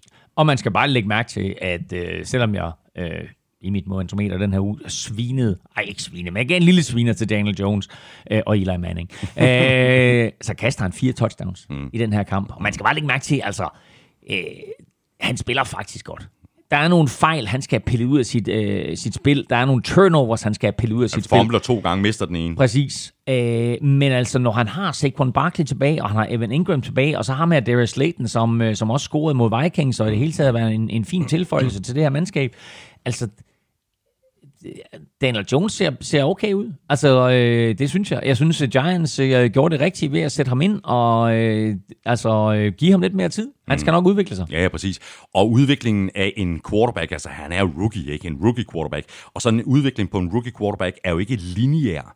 Altså det kan gå øh, lidt frem og lidt tilbage, og lidt frem og lidt tilbage, og, og, og, og vi ved jo ikke, hvordan øh, han kommer til at se ud øh, næste år, eller næste år igen. Altså nogle quarterbacks tager længere tid om, og, mm. om at blive gode, øh, og, og- og andre, øh, de altså, rammer den øh, mere eller mindre øh, med ja, Ja, samme, ligesom en, en Patrick Mahomes, men de er jo ikke alle sammen Patrick Mahomes. Nej, øh, nej, altså han er selvfølgelig lidt et unikum, men jeg vil sige, at, at øh, af alle de her unge quarterbacks, der er kommet ind i ligaen de sidste par år, der synes jeg jo faktisk, at der er noget potentiale mm. i, i Daniel Jones. Øh, så øh, Giants er i gang med at omgive ham, både med gode våben og en god offensiv linje, og øh, kan de få bygget det her mandskab op, jamen altså så hold øje med Giants, fordi de er også på vej i den rigtige retning. Og Giants, de er 2 og 6, de spiller hjemme mod øh, Cowboys Monday Night. Lions, de er 3, 3 og 1, og de spiller ud mod Raiders. Jarvis Landry, han sagde i øh, ugen op til kampen mod Patriots, at Browns ville tage til øh, New England og vinde på Gillette Stadium. Det er forholdsvis dumt sagt, øh, især når man begår så mange store fejl og ender med at tabe med 27-13 i en kamp, der var påvirket af, af vejret, af regnvejret. To fumbles af Nick Chubb i første quarter, øh, plus en, en temmelig øh, tosset interception af Baker Mayfield, og så var Patriots øh, foran med, med 17-0, før, før nogen kunne nå at sige træls. Og ved du hvad? Jarvis Landry kunne sagtens have fået ret. Fordi det der, det var et spørgsmål om, at Browns, de skød sig selv i foden. De havde en turnover. Øh, de havde tre turnovers. Ikke bare på tre offensive serier i træk, men på tre spil i træk. Første play på tre angrebsserier i træk, der fumblede. Ej, det passer ikke. Det var, det var Nick Chubbs fumble, og så næste angrebsserie, og så næste angrebsserie. Mm. Øh, der fumblede øh, Nick Chubb, og så var der den her interception, du kalder en meget mærkelig interception. Nu talte vi om offensiv linje før, og det der med, at man ikke stoler på sin offensiv linje, som der sker i Jets i øjeblikket. Når du har kaldt sådan et play med et inside flip til en øh, receiver eller running back, og du så vipper den, og så manden, der griber den, er en defensiv lineman, så ved du, at der er en offensiv lineman, der ikke har gjort sit arbejde. Han, der skal ikke stå en forsvarsspiller der. Altså aldrig nogensinde skal der stå en forsvarsspiller der. Så jeg vil ikke give den der til Baker Mayfield, medmindre han lige når og ser øh, blå trøje. Øh, en, hvad, mener ikke, at der skal være en blå trøje der, vel? så, så altså, hvad hedder det? Der skal, der skal han ikke flippe den, men altså, du ved, så bliver den grebet og interceptet. Men altså, så, det, det sjove del, det er jo ikke, altså, det der, det er en interception på et løbespil. Altså, det, det, det, det er virkelig sjældent, det sker. ja, men hvis der er nogen, der kan det, så er det Browns. og Baker. ja, præcis. Men altså, tre mere eller mindre uprovokerede fejl øh, i, i, i første kvartal, og er det ikke bare meget symptomatisk for det her Browns-mandskab, der er også en, altså en hulens masse, jeg var lige ved at bande, en hulens masse penalties igen, og altså, Freddie Kitchens, du nævnte ham lige. Ja. Øh, skal vi tage ham nu? Ja. Øh, spørgsmålet om han overlever den her sæson som, som, øh, som head coach, øh, fordi øh, det, det virker ekstremt udisciplineret. Altså, der er så mange ting ved, øh, ved, ved, ved Freddie Kitchens, som man kan påpege, men altså en af de ting, jeg vil påpege, det er hans fuldstændig manglende evne til at vurdere, hvornår han skal kalde en challenge. Fordi den her kamp kan godt blive rigtig, rigtig øh, tæt til sidst, fordi der er en kontroversiel turnover, mm. som kunne være gået i Browns retning. Men på det tidspunkt, der har Freddie Kitchens misbrugt, og ikke bare brugt, men misbrugt sine to challenges. Så han kan ikke challenge den situation, som ellers ville have givet Browns bolden. Og får de bolden der, så scorer øh, Patriots ikke det sidste touchdown. Øh, og Browns får i stedet for bolden og kunne måske have kørt ned og udlignet, eller scoret, eller vundet, eller whatever. Øh, det er selvfølgelig utopi, og, og, og, eller ikke nødvendigvis utopi, men i hvert fald spekulation. Hvis og hvis. Præcis.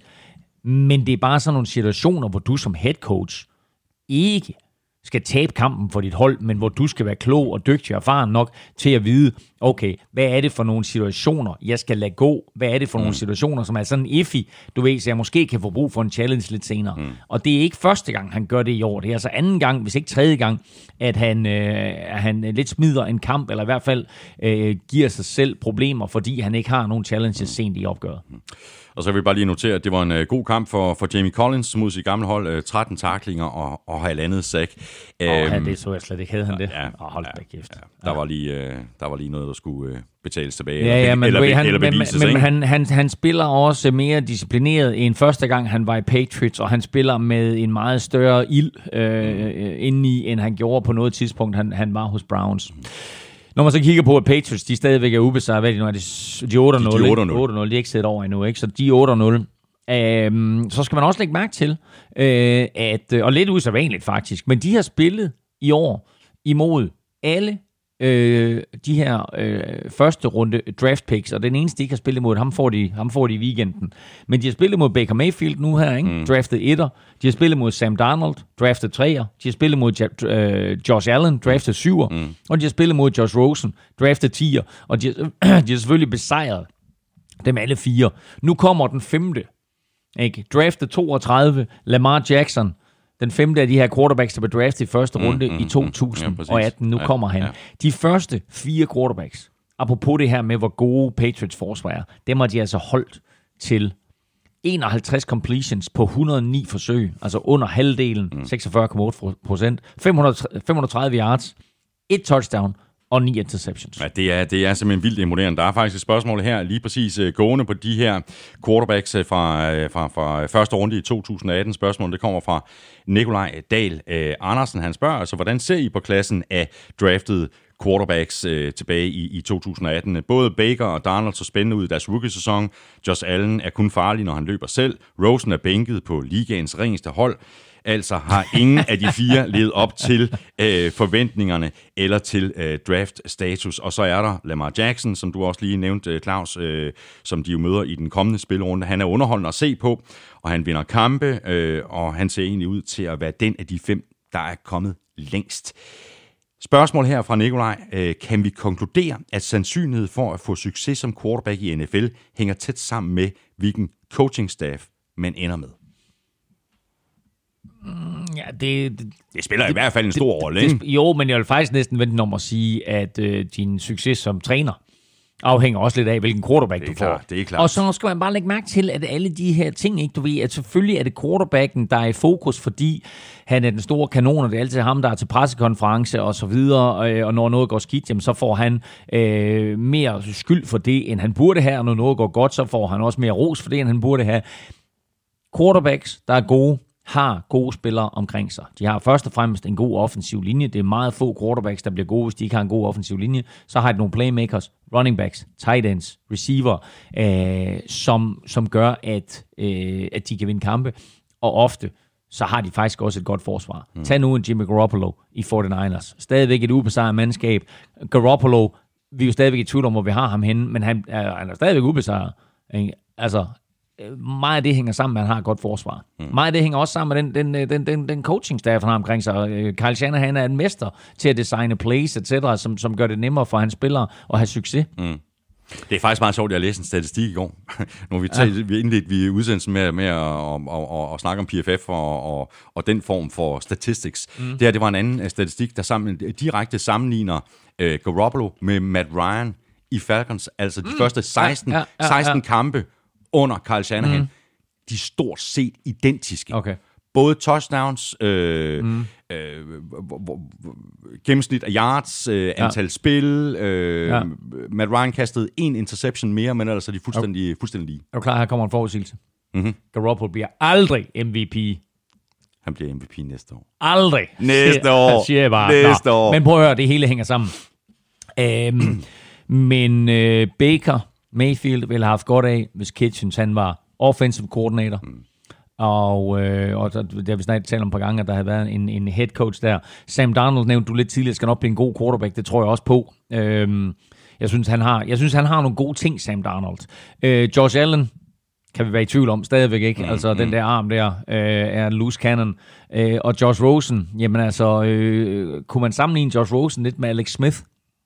Alex Smith, der kommer til 49ers, mm. og først da han får Jim Harbaugh, ligesom udvikler sig til den quarterback, og, øh, som han øh, egentlig har talent til at være. Mm. Og selvfølgelig også spillet fint under Andy Reid, fordi der fik han nogle trænere, der var i stand til at modellere dem. Ja, øh, er lidt det samme, der skal til med Ja, fordi han startede for Niners øh, uden en offensiv linje, og stort set uden, øh, uden våben og, og, og kaste. Præcis. Og så skiftede de offensive koordinator øh, stort set hver eneste sæson Ja, ja, i, tror i det fem, fem år i træk. Ja, lige nøjagtigt? Indtil Jim Harbaugh kom til. Ja, ja, præcis. Øhm, spørgsmålet her fra Christian Norbæk. Øh, er det helt urealistisk at se øh, Browns ende 9 og 7 eller 10 og 6, øh, når man kigger på deres resterende kampprogram? Øh, det er ude mod Broncos, hjemme mod Bills, hjemme mod Steelers, er vigtigt divisionsopgør, hjemme mod Dolphins, ude mod Steelers, hjemme mod Bengals, ude mod Cardinals, hjemme mod Ravens og ude mod Bengals. Øh, det er jo ikke det, er jo ikke det, det, det vildeste schedule. Nej, selvfølgelig er det ikke det vildeste schedule, men altså øh, Browns, og Browns har faktisk haft et svært schedule, det skal vi lægge mærke til her, men altså det er stadigvæk skuffende, at de er 2 og 5. Mm. Øh, de har besejret Ravens, det kan godt gå hen og blive afgørende. Senere, de skal selvfølgelig mødes en gang mere, men øh, de der øh, interne divisionsopgør mod, mod Pittsburgh og, og, og Baltimore skal de selvfølgelig vinde. Mm. Den her AFC North, den er jo helt åben. Det eneste, vi ved, det er, at Bengals ikke vinder den. Mm. Men Steelers tror stadigvæk på, at de kan vinde den. Ikke? De er 3 og 4 nu, ikke? Og øh, Browns 2 og 5, det er jo ikke helt umuligt, at øh, som, som øh, nu kan jeg huske, hvad han hed, ham der skrev spørgsmålet der. Det er Christian Norbæk. At Christian, han, han skriver, at de kan ende 9 og 7 for eksempel. Det er jo ikke helt umuligt. Nej, og, og kan man vinde AFC North med 9 og 7? Ja, måske, hvis ikke Ravens de stikker af med det. Mm.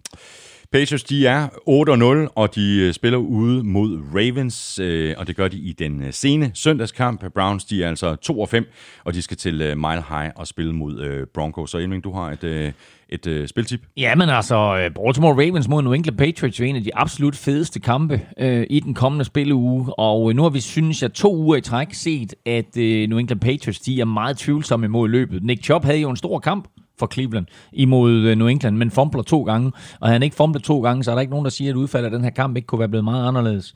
Men øh, nu møder New England Patriots et Baltimore Ravens angreb, der i den grad er baseret på at løbe bolden, og baseret på, at Lamar Jackson kan improvisere og selv løbe bolden. Mm. Jeg kunne godt se Patriots ryge i problemer her. Nu har de tævet de fire andre quarterbacks fra årgang 2018. Nu får de besøg af den femte.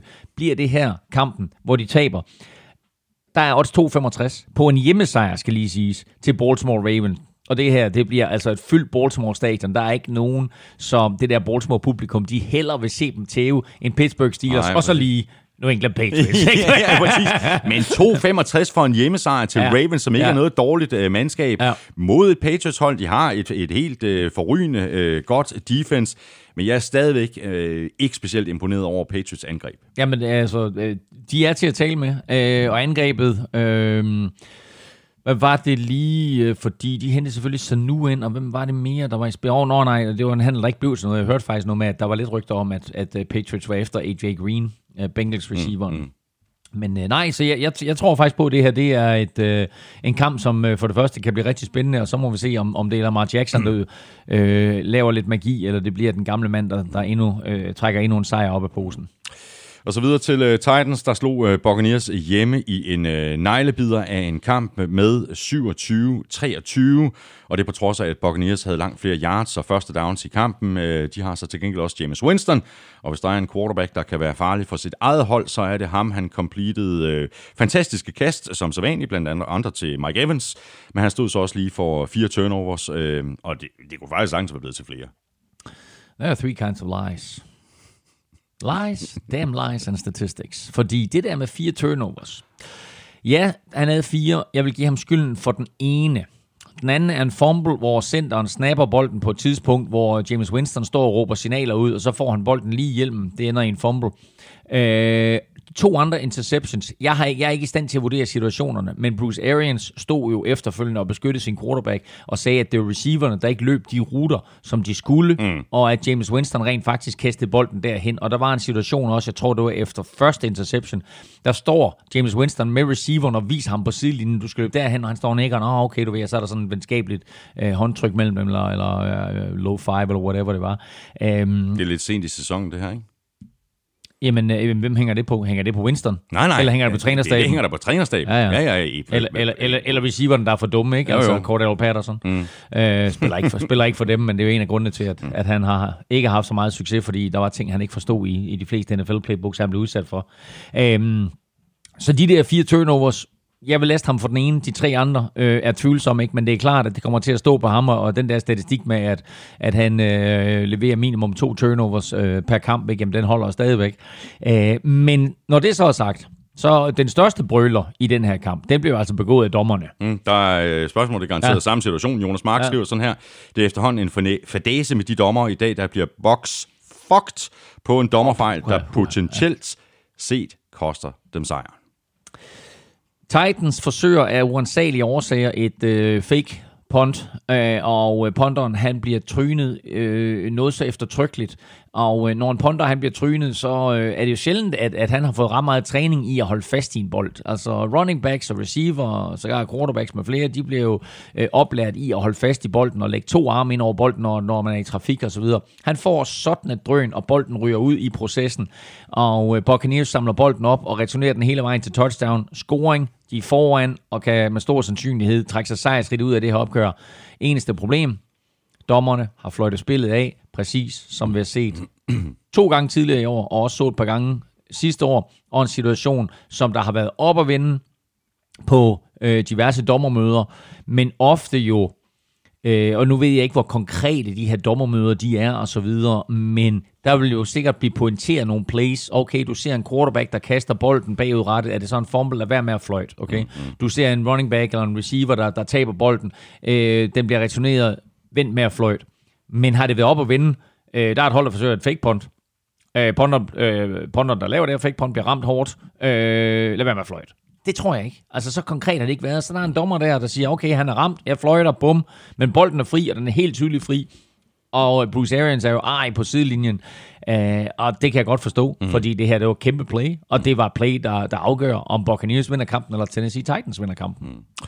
Og hvis vi bare lige kigger øh, på øh, Titans øh, stilling i divisionen, så er de 4-4. Det er Jaguars også. Texans de er 5-3, og Colts de er 5-2. Øh, Titans har bye week i, øh, i uge 11, mm. og inden da, der skal de lige møde Panthers ude og Chiefs hjemme.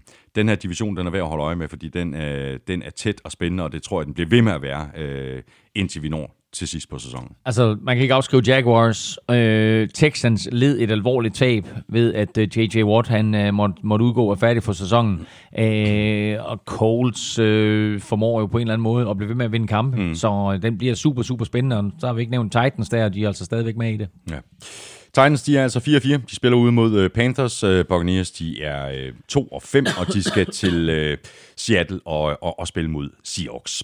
Så napper vi lige Monday Night-kampen, inden vi hopper i chipsene. Steelers vandt som ventet over Dolphins. 27-14 blev resultatet. En overgang, der så det ud til, at vi kunne få en af de helt store overraskelser i, i den spillerunde. Dolphins var foran uh, 14-0 inden Steelers overhovedet kom i gang. Og jeg, jeg har ikke et ondt ord at sige om Steelers. Jeg kan faktisk godt lide uh, Pittsburgh, men uh, da jeg sad og så kampen, der sagde nej, det kunne være sjovt, hvis Dolphins de vinder på udebane Jo, jo, men prøv imod Steelers. Og de har, altså de seneste uger har de da spillet bedre, end de gjorde i begyndelsen af sæsonen.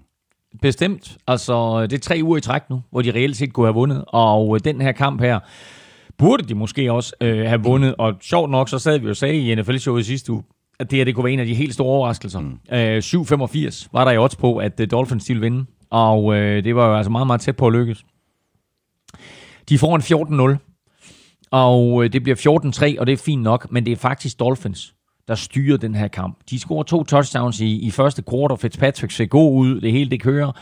Og så kommer der en situation med under et minut igen tilbage af første halvleg. Steelers kommer ned øh, på, på øh, Dolphins banehalvdel, står lige omkring for 45-linjen. Og det er tredje down, og det er tredje down og 20 og så kalder Dolphins en all-out blitz. Og en all-out blitz betyder, at du dækker op med tre mand, og du rusher med otte. Og øh, det er noget af det dummeste, jeg har set, siden jeg selv kaldte præcis det samme play som coach Okay. for Avedøre Monarchs i en kamp mod, eller nej, det var for Aarhus Tigers, jeg var coach for Aarhus Tigers imod Kronborg Knights. Problemet her er, at jeg lærte den der situation, og man skulle forestille sig, at de der NFL-coaches, de også var klar over, at det her, det er noget af det dummeste, du kan gøre. Mm. Man vil gerne nogle gange tilfredsstille sine spillere. Man vil gerne have det der sack. Man vil gerne have den der, det der momentum boost. Hey, mm. vi, vi fik sacket uh, Mason Rudolph. Og man kan også nogle gange få fornemmelsen af, uh, han kan ikke noget, Mason Rudolph. Vi kan godt blitz ham. Mm. Men han rammer en receiver, som er løbet fuldstændig fri. Der er ikke en spiller i nærheden. Og øh, den her receiver, øh, ikke bare skaffer han første down, han scorer også touchdown. Ja, præcis. Og det, er i øvrigt, det kommer lige efter, at Minka Fitzpatrick, øh, en af hans to interceptions, mm. ikke? jeg har bare skrevet ud for det her øh, tredje down og 20 mm. øh, kald, ikke? Mm. altså hvor de blitzer. Mm. Jeg har bare skrevet, but why? Ja, men, men præcis. Og, og det er det, jeg lige prøver at sige. Du ved, du nogle gange, så du gerne gøre dine spillere glade, eller du vil gerne have det sack, eller du vil gerne et eller andet, ikke? Men du har tredje down og 20. Og jeg kan huske den der situation lige så tydeligt, fordi vi var foran mod Kronborg Knights, og øh, så kalder jeg det, vi kaldte den Tiger Blitz.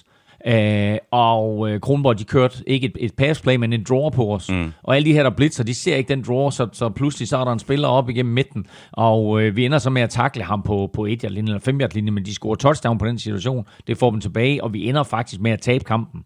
Øh, og det er jo det samme, der sker for Dolphins her. Og jeg kan bare, du ved, det, da jeg så det play, så tænkte nej, nej, nej, ikke. Altså, og det var mig som uerfaren head coach i dansk-amerikansk fodbold. Her der har du et øh, head coach team i spidsen mm. for Miami Dolphins, eller i hvert fald en offensiv stab i spidsen for Miami Dolphins. Øh, undskyld, defensiv stab i spidsen for Miami Dolphins som er styret af Brian Flores, der er kommet til fra New England Patriots. Du skal fandme ikke bilde mig ind, at Bill Belichick nogensinde havde gjort det sidst i første halvleg ja. på en tredje down og 20. Mm. Det tror jeg heller ikke, han havde. Eller det er jeg ret sikker på. Ja. havde. Ja. Steelers, de er 3 og 4 nu. Uh, Ravens, de er 5 og 2. Uh, og det bliver vel umiddelbart svært for Steelers at hente uh, Ravens. Altså, de har uh, Coles og Rams hjemme, og Browns ude uh, de kommende uger. Uh, det kan selvfølgelig godt lade sig gøre. Mm. Uh, og nu nævnte du lige uh, Mason Rudolph, som, som Dolphins så åbenbart ikke havde sådan den helt store respekt for. Men det kan jeg sådan set godt forstå, at de ikke, at de ikke havde. Fordi jeg, sy- jeg synes, det, der, der ser ud til at være visse udfordringer med ham som, inden som quarterback.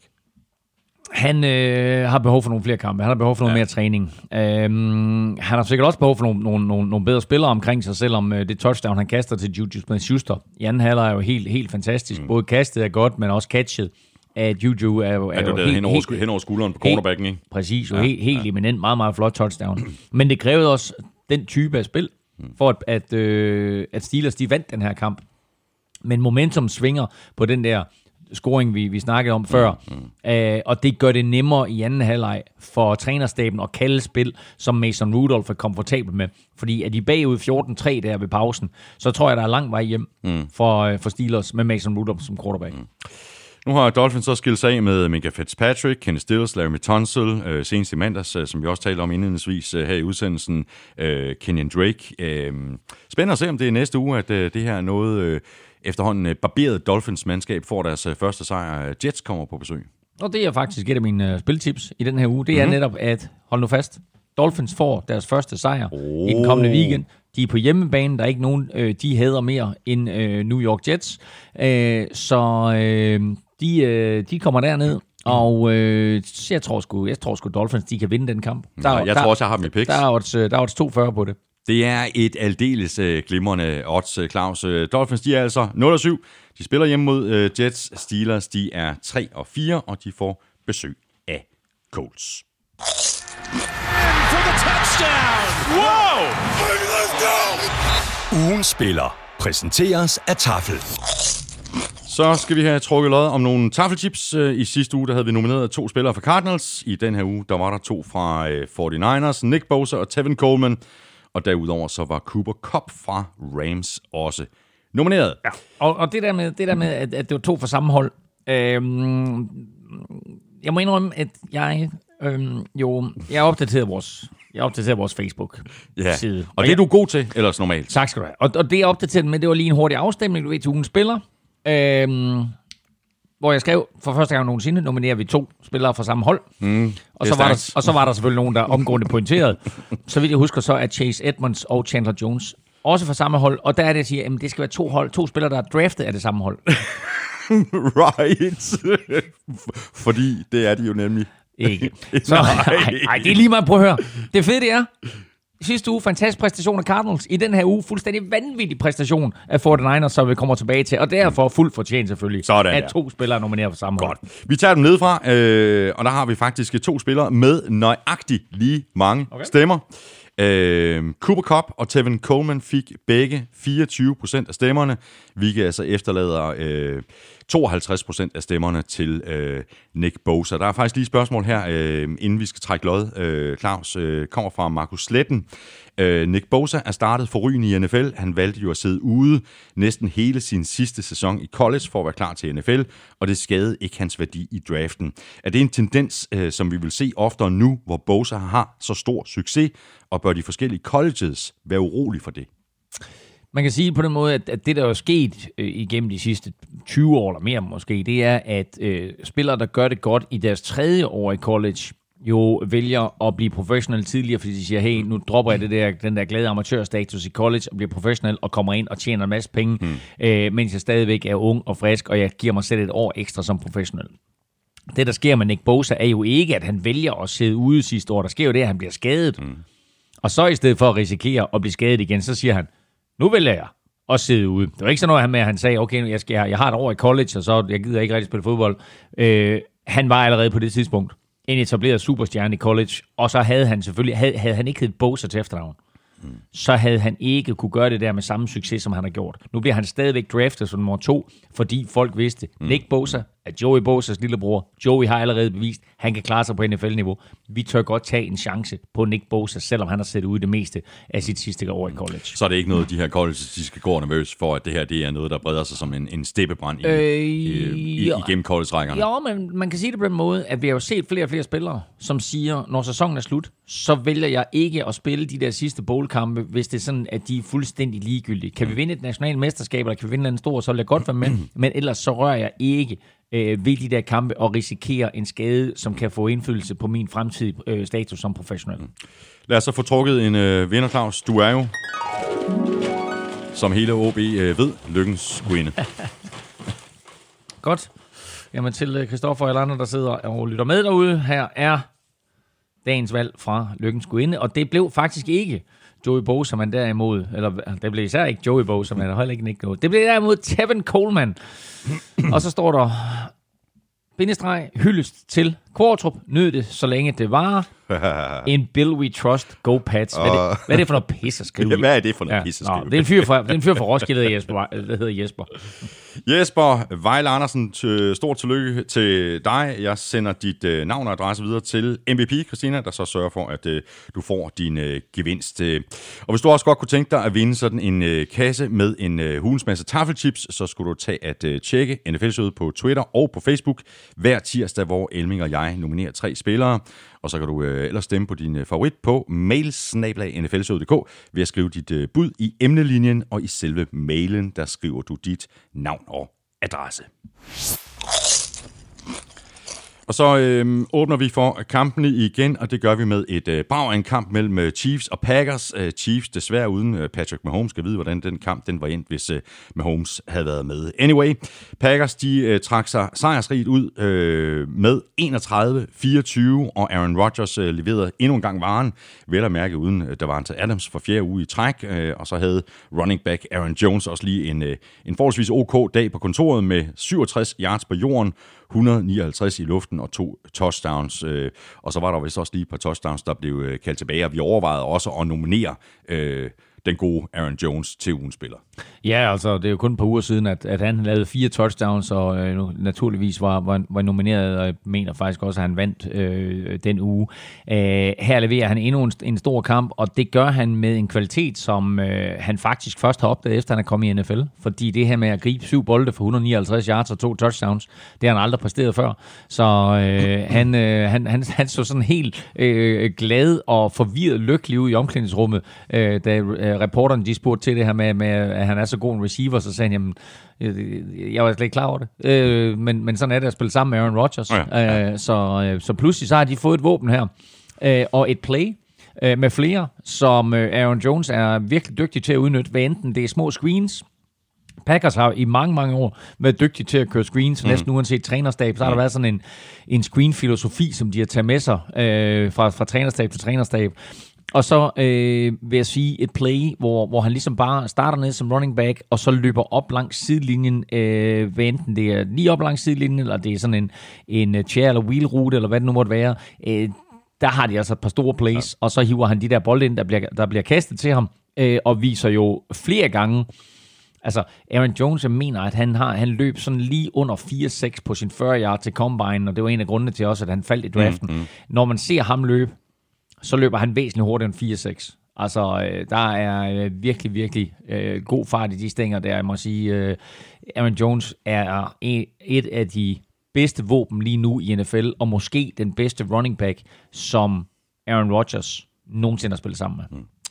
Spørgsmål her fra Jakob Dalin øh, Nødebo. Øh, det kast, som Aaron Rodgers laver halvt liggende, hvor hans receiver griber den til touchdown i højre side af endzonen. Er det godt spillet af Rodgers, eller kaster han i citationstegn bare bolden væk, dog stadig inden for banen, så der er en chance for, at hans øh, receiver kan gribe den?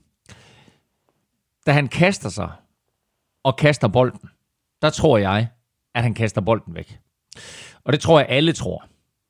Inklusiv Tyron Matthew, The Honey Badger, som løber rundt dernede. Og Honey Badger sagde efter kampen, jamen jeg tror stadigvæk, at han smed den væk. Mm, mm. Fordi det er så umuligt et kast at lave det der.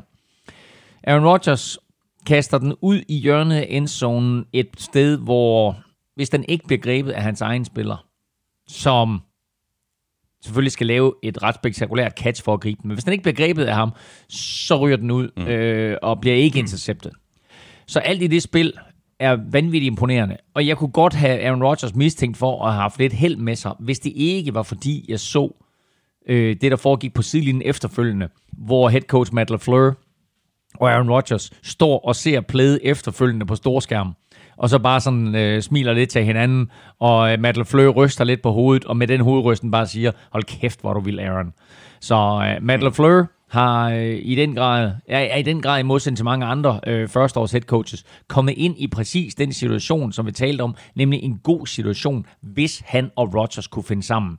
Og det her, det var bare sådan, der var flere situationer undervejs også, fordi man kan også se på et tidspunkt, der er også nogen, der sådan har, har prøvet på at kigge på, hvad det er, det Matt, Matt LaFleur han siger til, øh, til Aaron Rodgers, så det er derfor, man tit ser head coaches med, med det her playsheet op foran munden, sådan så man nemlig ikke kan mundaflæse. Men mm. der er nogen, der har mundaflæst, hvor han, siger, han, han, han stikker ikke et play til Aaron Rodgers. Det er ikke sådan, at han siger, prøv at gå ind og køre det her play, eller kigge lige efter det der. Det eneste, han siger til ham, det er, go win the game. Mm. Og det til allersidst, de er foran, men de skal have et drive, der, der tager nogle minutter af klokken og gerne får nogle første downs. Og det eneste, han siger til Aaron Rodgers, det er go win the game. Og det er den der gensidige respekt, der er opstået mellem de to, øh, som jeg synes, at vi har set eksempler på nu igennem de sidste 3-4 uger. Lidt til at starte med, du ved, der er sådan lidt, og, øh, hvor er de henne, kan de finde ud af det her sammen og så videre, ikke? Men jeg skal da i den grad love for, at angrebet klikker, ja. og ligesom med det her, den her succes, som angrebet har fået, så er der også en eller anden form for helt tydelig øh, respekt mellem de to. Mm. Martin Edens øh, skriver sådan her, det er faktisk ikke rigtig et, øh, et spørgsmål, det er mere en øh, konstatering. Han skriver sådan her, øh, så fik vi vist lige fjernet den sidste tvivl om, hvorvidt Aaron Rodgers er årets MVP eller ej. Hold da fast en præstation imod Chiefs, evnen til at dirigere sit angreb og ikke mindst identificere mismatches, rette til og kynisk udnytte selvsamme mismatches er unik. Ja, altså øh, udover de her øh, flotte plays, han laver, så, så er det en rigtig god pointe. Hvem skriver det der? Martin Edens. Øh, en rigtig god pointe, Martin kommer med, nemlig at der var flere spil undervejs, som Aaron Rodgers ændrer. Øh, og især når han så Aaron Jones øh, blive dækket op af den linebacker, der hedder Anthony Hitchens, så vidste han, at han havde en god matchup. Så hver gang, at, at Chiefs røg i den fælde, at de fik Anthony Hitchens på Aaron Jones, jamen så ændrede Aaron Rodgers spillet til, at det blev et eller andet til Aaron Jones, og det viser sig bare i flere tilfælde at være et mismatch af de helt store. Aaron Jones fik ofte øh, store spil ud af det, og mange af de her receiving yards, han fik, var netop på spil, hvor han stod over for Anthony Hitchens. Så, så også en måde, øh, at en quarterback øh, kan udmærke sig ved, det er evnen til at læse forsvaret, evnen til at komme til det rigtige spil, mm, altså mm. komme ud af et forkert spil og få valgt det rigtige spil. Og der har man en, måske to, tre, fire at, at vælge mellem, lidt afhængig af situationen. Mm. Jeg har øh, sat en, en stjerne her i mine noter øh, ud for et øh, spil. Jeg har skrevet nøglespil øh, i tredje kvartal. Øh, LeSean McCoy fumblede på Chiefs 27-yard linje, mm. gav så Packers en, en kort bane at spille på, og resulterede også i, i, i et touchdown, og det er jo et touchdown, øh, Packers øh, de vinder med. Men min pointe er i virkeligheden, at det var, det var en, en tættere kamp, end jeg regnede med, at det ville blive. Altså med Patrick Mahomes ud af den her kamp. Øh, synes, vi skal give øh, en ordentlig buket roser videre til Matt Moore. Jeg synes, han gjorde det godt igen.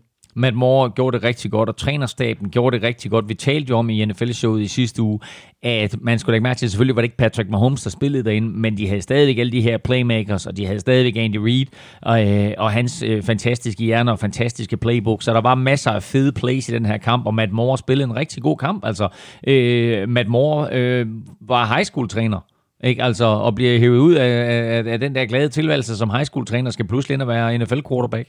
Så øh, nu, øh, nu, nu, nu spillede han en kamp, og han spiller vel sådan sagtens en eller to mere for, for, for Chiefs nu her, mens Mahomes han kommer sig. Men øh, det var en meget, meget opløftende indsats mm. af, af Matt Moore. Og Chiefs kunne godt have vundet den her kamp. De begår to store fejl. De kommer bagud 14-0, det er ikke en fejl, men det er bare lige for at rise op. De kommer mm. bagud 14-0, så kommer de faktisk foran 17-14. Øh, og øh, på det tidspunkt, der brænder Harrison Butker et field goal, som kunne have bragt dem foran med 6 inden pausen. Øh, I stedet for, så får Packers bolden tilbage, og det gør de på, på egen 40-linje, fordi det her det er et 50-yard field goal. Øh, og det giver dem også en forholdsvis kort bane at arbejde med, at de går ned og scorer touchdown. Øh, det er syv point. Så er der den fumble, eller Sean McCoy, der lader lige komme med en, en lille sviner til McCoy, fordi det er fint nok, at han løber rundt med bolden sådan i udstrakt arm, når han er ude ved sidelinjen. Men det gør du ikke i trafik ind over midten. Der har du simpelthen bolden tæt ind til brystkassen og gerne to hænder ind over. Så det der med at løbe med bolden på den måde, det er en, en katastrofe og ikke mm. noget, som unge running backs de skal skal kigge efter på nogen måder. Sørg for, når du er i trafik, at sikre bolden. Mm. Øh, helt, helt, helt katastrofal måde at håndtere bolden på. Mm. Eller Sean McCoy. Og det giver, det giver bolden på 27 ja, ja. Packers. Og også det drive scorer de touchdown på. Så det er 14, to store fejl af, af, af Chiefs, som giver Packers 14 point, og det ender med at blive kampafgørende. Mm. En lille sidste ting, jeg vil notere, det er, øh, Chiefs, de havde bolden, hvor de var bagud med, med, med det her ene touchdown. Jeg tror, der var omkring 5 minutter tilbage på, på klokken. Andy Reid valgte så at ponte på, på fjerde down og tre på egen 40 linje. Det er der så nogen, der mener, det var en, en fejl, men han gjorde vel i virkeligheden det samme. Altså, jeg mener, der var omkring 5 øh, mm. minutter tilbage af kampen. Chiefs får så aldrig bolden tilbage. Nej, men det var præcis den situation, hvor LaFleur siger til Aaron Rodgers, go win the game. Ja og så kører Rodgers øh, ned ad banen. Og der faktisk, nu talte vi jo tidligere om det her med Flacco, der havde brokket sig over Broncos. Øh, og, og hele den afgørelse, det kommer vi tilbage til lige om lidt også. Men, men øh, Flacco brokkede sig over, at de på tredje down og fem jo øh, siger, at, øh, kalder et eller andet løbespil. Mm. På tredje down og fem, der kalder Aaron Rodgers et kastespil, og completer, jeg tror faktisk næsten, det er til Aaron Jones, som han completer den til for en første down. Mm. Øh, og det er bare forskellen på tilgangen til den her situation. Mm. Flacco kunne også have vundet kampen for Broncos, hvis han havde fået lov til det. Og det var lidt det, han brokkede sig over efterfølgende. Ikke? Men der er lidt forskel ved de to quarterbacks, ikke? Det er ikke det, er ikke det, det er spilkaldet. Det er spilkaldet, det er forskellen på at løbe bolden, jo. som, som der bliver det, kaldt af Broncos. Det er, det, også det, det er også det, Flacco brokker sig over. Det er med på, Claus. Det er med på. Jeg vil bare, hvis jeg var head coach, og så jeg stod med, med Rodgers, og jeg stod med Flacco, så tror jeg, at min tillid til, at uh, Rodgers ville kunne complete den der tredje down og fem, det var noget større, end jeg vil have uh, tillid til, at Flacco kunne gøre det samme. Hvad har du størst tillid til? Og nu, nu snakker nu er vi pludselig oppe over i Broncos-kampen, vi kommer tilbage til den. Men altså, Lige om lidt, faktisk. Øh, hvad har du størst tillid til? At du kan løbe en første down hjem på tredje down og fem, eller du kan kaste den på tredje down og fem? Jeg tror bare, det viser noget om, hvor lidt tillid der er til Flacco som quarterback. Det er det, der er min pointe. Måske, men altså uanset hvad det er, så er det i hvert fald et spørgsmål om, at trænerstaben var mere aggressiv mm, ja, præcis. i Packers-kampen. Ja, bestemt. og, og, og dermed går de ud og siger, hey, mm. vi skal vinde den her mm. kamp. Ikke? Uh, fordi får de ikke den første down Packers, så skal de punte, og så får Chiefs bolden tilbage og har faktisk en mulighed for at vinde kampen. Mm. Ikke? Uh, men her, der, der gik uh, Matt, Fleur, Matt LaFleur og Aaron Rodgers ud og, øh, og vandt kampen og øh, kørte altid af klokken. Mm. Øh, så en heroisk indsats af Chiefs, en heroisk indsats af Matt Moore, ender med, at øh, Packers øh, trækker sig sejrsrigt ud. Mm. Og Packers, de er 7-1, og de skal til øh, LA og spille mod Chargers. Chiefs, de er 5-3, og de spiller hjemme mod Vikings. Så så havde Colts mere end øh, almindelig vanskeligt ved at slå Broncos hjemme. Kampen den blev først afgjort til allersidst til Colts fordel med et Adam Vinatieri field goal med 22 sekunder tilbage på klokken, efter at øh, Broncos faktisk havde ført hele vejen igennem. Der havde vi også øh, en, en overraskelse, der lå og lurede, ikke? I sidste uge, der kaldte jeg Lions sejr over Giants for Money in the Bank her i NFL-showet. Da jeg skrev min ugenlige spilartikel på Gud Klud, der ændrede jeg det og satte øh, dermed også oddsen lidt op, men jeg tror, man kunne få 1,43 på en cold sejr, og jeg sagde, det er Money in the Bank. Mm. Øj, øj, jeg spædte træn derhjemme. og så kommer, så kommer afgørelsen, som jo var helt vanvittig. Øhm, og, øh, og så, så ender de med at trække sig sejrsrigt ud, øh, Coles i det her opgør. Men, øh, men der var jeg godt nok lige ved at tro, så nu mister jeg sgu money in the bank. Men, øh, men det skete heldigvis ikke, og det skete ikke, fordi, præcis som vi talte om før, Broncos har bolden. De kan afgøre den ved at få en første down så løber de bolden på 3 down og 5, i stedet for at kalde det kastespil. Det blev Flacco pissed over. Øh, han blev så aggressiv, så han ikke... Det var, det var fedt at se ham, fordi han var jo helt afdæmpet den måde, han talte med journalisterne på. Det var ikke sådan, at han stod og svine. Han analyserede bare situationen og sagde sådan og sådan og sådan og sådan. Og, øh, jeg kunne godt tænke mig, at vi havde været lidt mere aggressive i den der situation, og havde gået efter at vinde kampen i stedet for at kalde et løbespil på 3 down og 5. Og så var det så, at han fik ondt i nakken bagefter. Ja, præcis. Ja. Øhm, men øh, de gør det ikke, og så ponder de og de ponder vel at mærke bolden ned på omkring 5 linjen Og Broncos forsvar havde 4-6 i den her kamp. Men det var det ene sack, de ikke fik, som kom til at afgøre den her. Fordi på første down fra en 5 linje der har Von Miller fat i Jacoby Brissett i endzonen, og er meget tæt på at lave en safety. Normalt et spil, som Von Miller altid færdiggør. Men Jacoby Brissett får sig på magisk vis snoet ud af det der, og kommer faktisk også ud af hænderne på Derek Wolf, løber ud til sin højre side, og completer et langt kast, 30 yards eller noget i den retning, ned ad sidelinjen til T.Y. Hilton. Kæmpe spil. Og sker der så det, at øh, et, et play eller to senere, der completer han endnu en bold, og så får Broncos lige en 15 yards straf også. Så på den måde, der skød de også sig selv lidt i foden. Ja. Og så kommer Vinny ind, og Vinatieri har brændt et ekstra point tidligere, mm. og han har også brændt et spark fra, var det 45-aktigt eller noget andet, ikke? Så kommer han ind til en 51'er, og så klapper han en 51'er ind i de døende sekunder. Ah, der var 20 sekunder tilbage, mm, eller noget i den mm, retning, ikke? Mm. Men altså, tal om at være iskold, og ikke lade dig påvirke af, hvad der er sket tidligere i kampen. Adam Vinatieri. Eller tidligere på sæsonen, hvor der var snak om, hvor han jo også brændte nogle øh, field goals, ikke? Ja, hvor, der, så, men, hvor der var snak om, kan kan vide, om, om, om det er ved at være, være, være slut med, med Vinatieris øh, karriere, men, ikke? Men nu er det anden gang, jeg tror i år, at han laver en game winner. Fordi han har brændt fire ekstra point i sæsonen nu, Adam Vinatieri. Han har brændt fire ekstra point mm. i sæsonen. Altså andre kigger, de bliver fyret for mindre. Han har brændt fire ekstra point. Men der er en grund til, at de holder fast i ham. Og det er fordi, i situationer som det her, der er der bare ingen spiller i NFL på nuværende tidspunkt, der har den erfaring, han har, og er fuldstændig ligeglad med, hvad der er sket tidligere på sæsonen, eller tidligere i kampen, eller sidste gang, han rørte bolden. Han går ind, og så klapper han den der ind, og så vinder Colts. Kort hukommelse, fuldstændig ligesom øh, de bedste quarterbacks også har en, Præcis. en kort hukommelse. Ikke?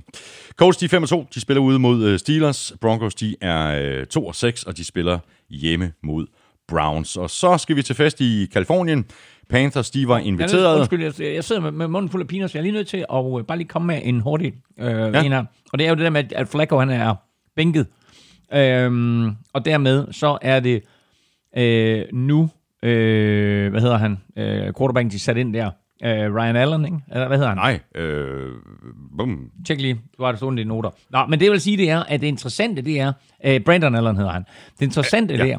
der, øh, det er, at Brandon Allen starter, og så hiver Broncos Brett Ripien op fra deres practice squad, i stedet for at lade Drew Lock være anden quarterback. Så det der projekt med Drew Lock der, det ser ud til at være sat alvorligt på standby. Men, Men er han ikke også skadet?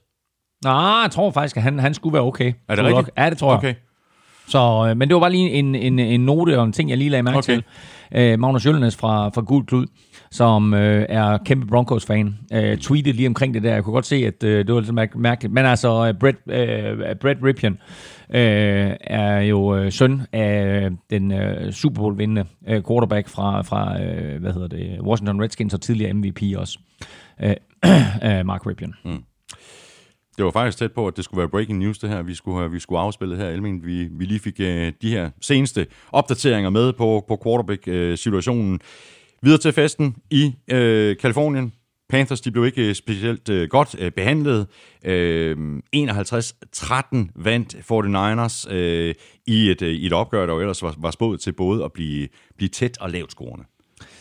Ja, og, øh, den ydmygelse, som 49ers stod for, den havde jeg på ingen måde regnet med. Jeg anbefalede her, og øh, anbefalede også i min spilartikel, at man skulle øh, sætte lidt penge på, at, at øh, Panthers kunne vinde kampen. Men øh, det stod hurtigt klart, at der var klasseforskel.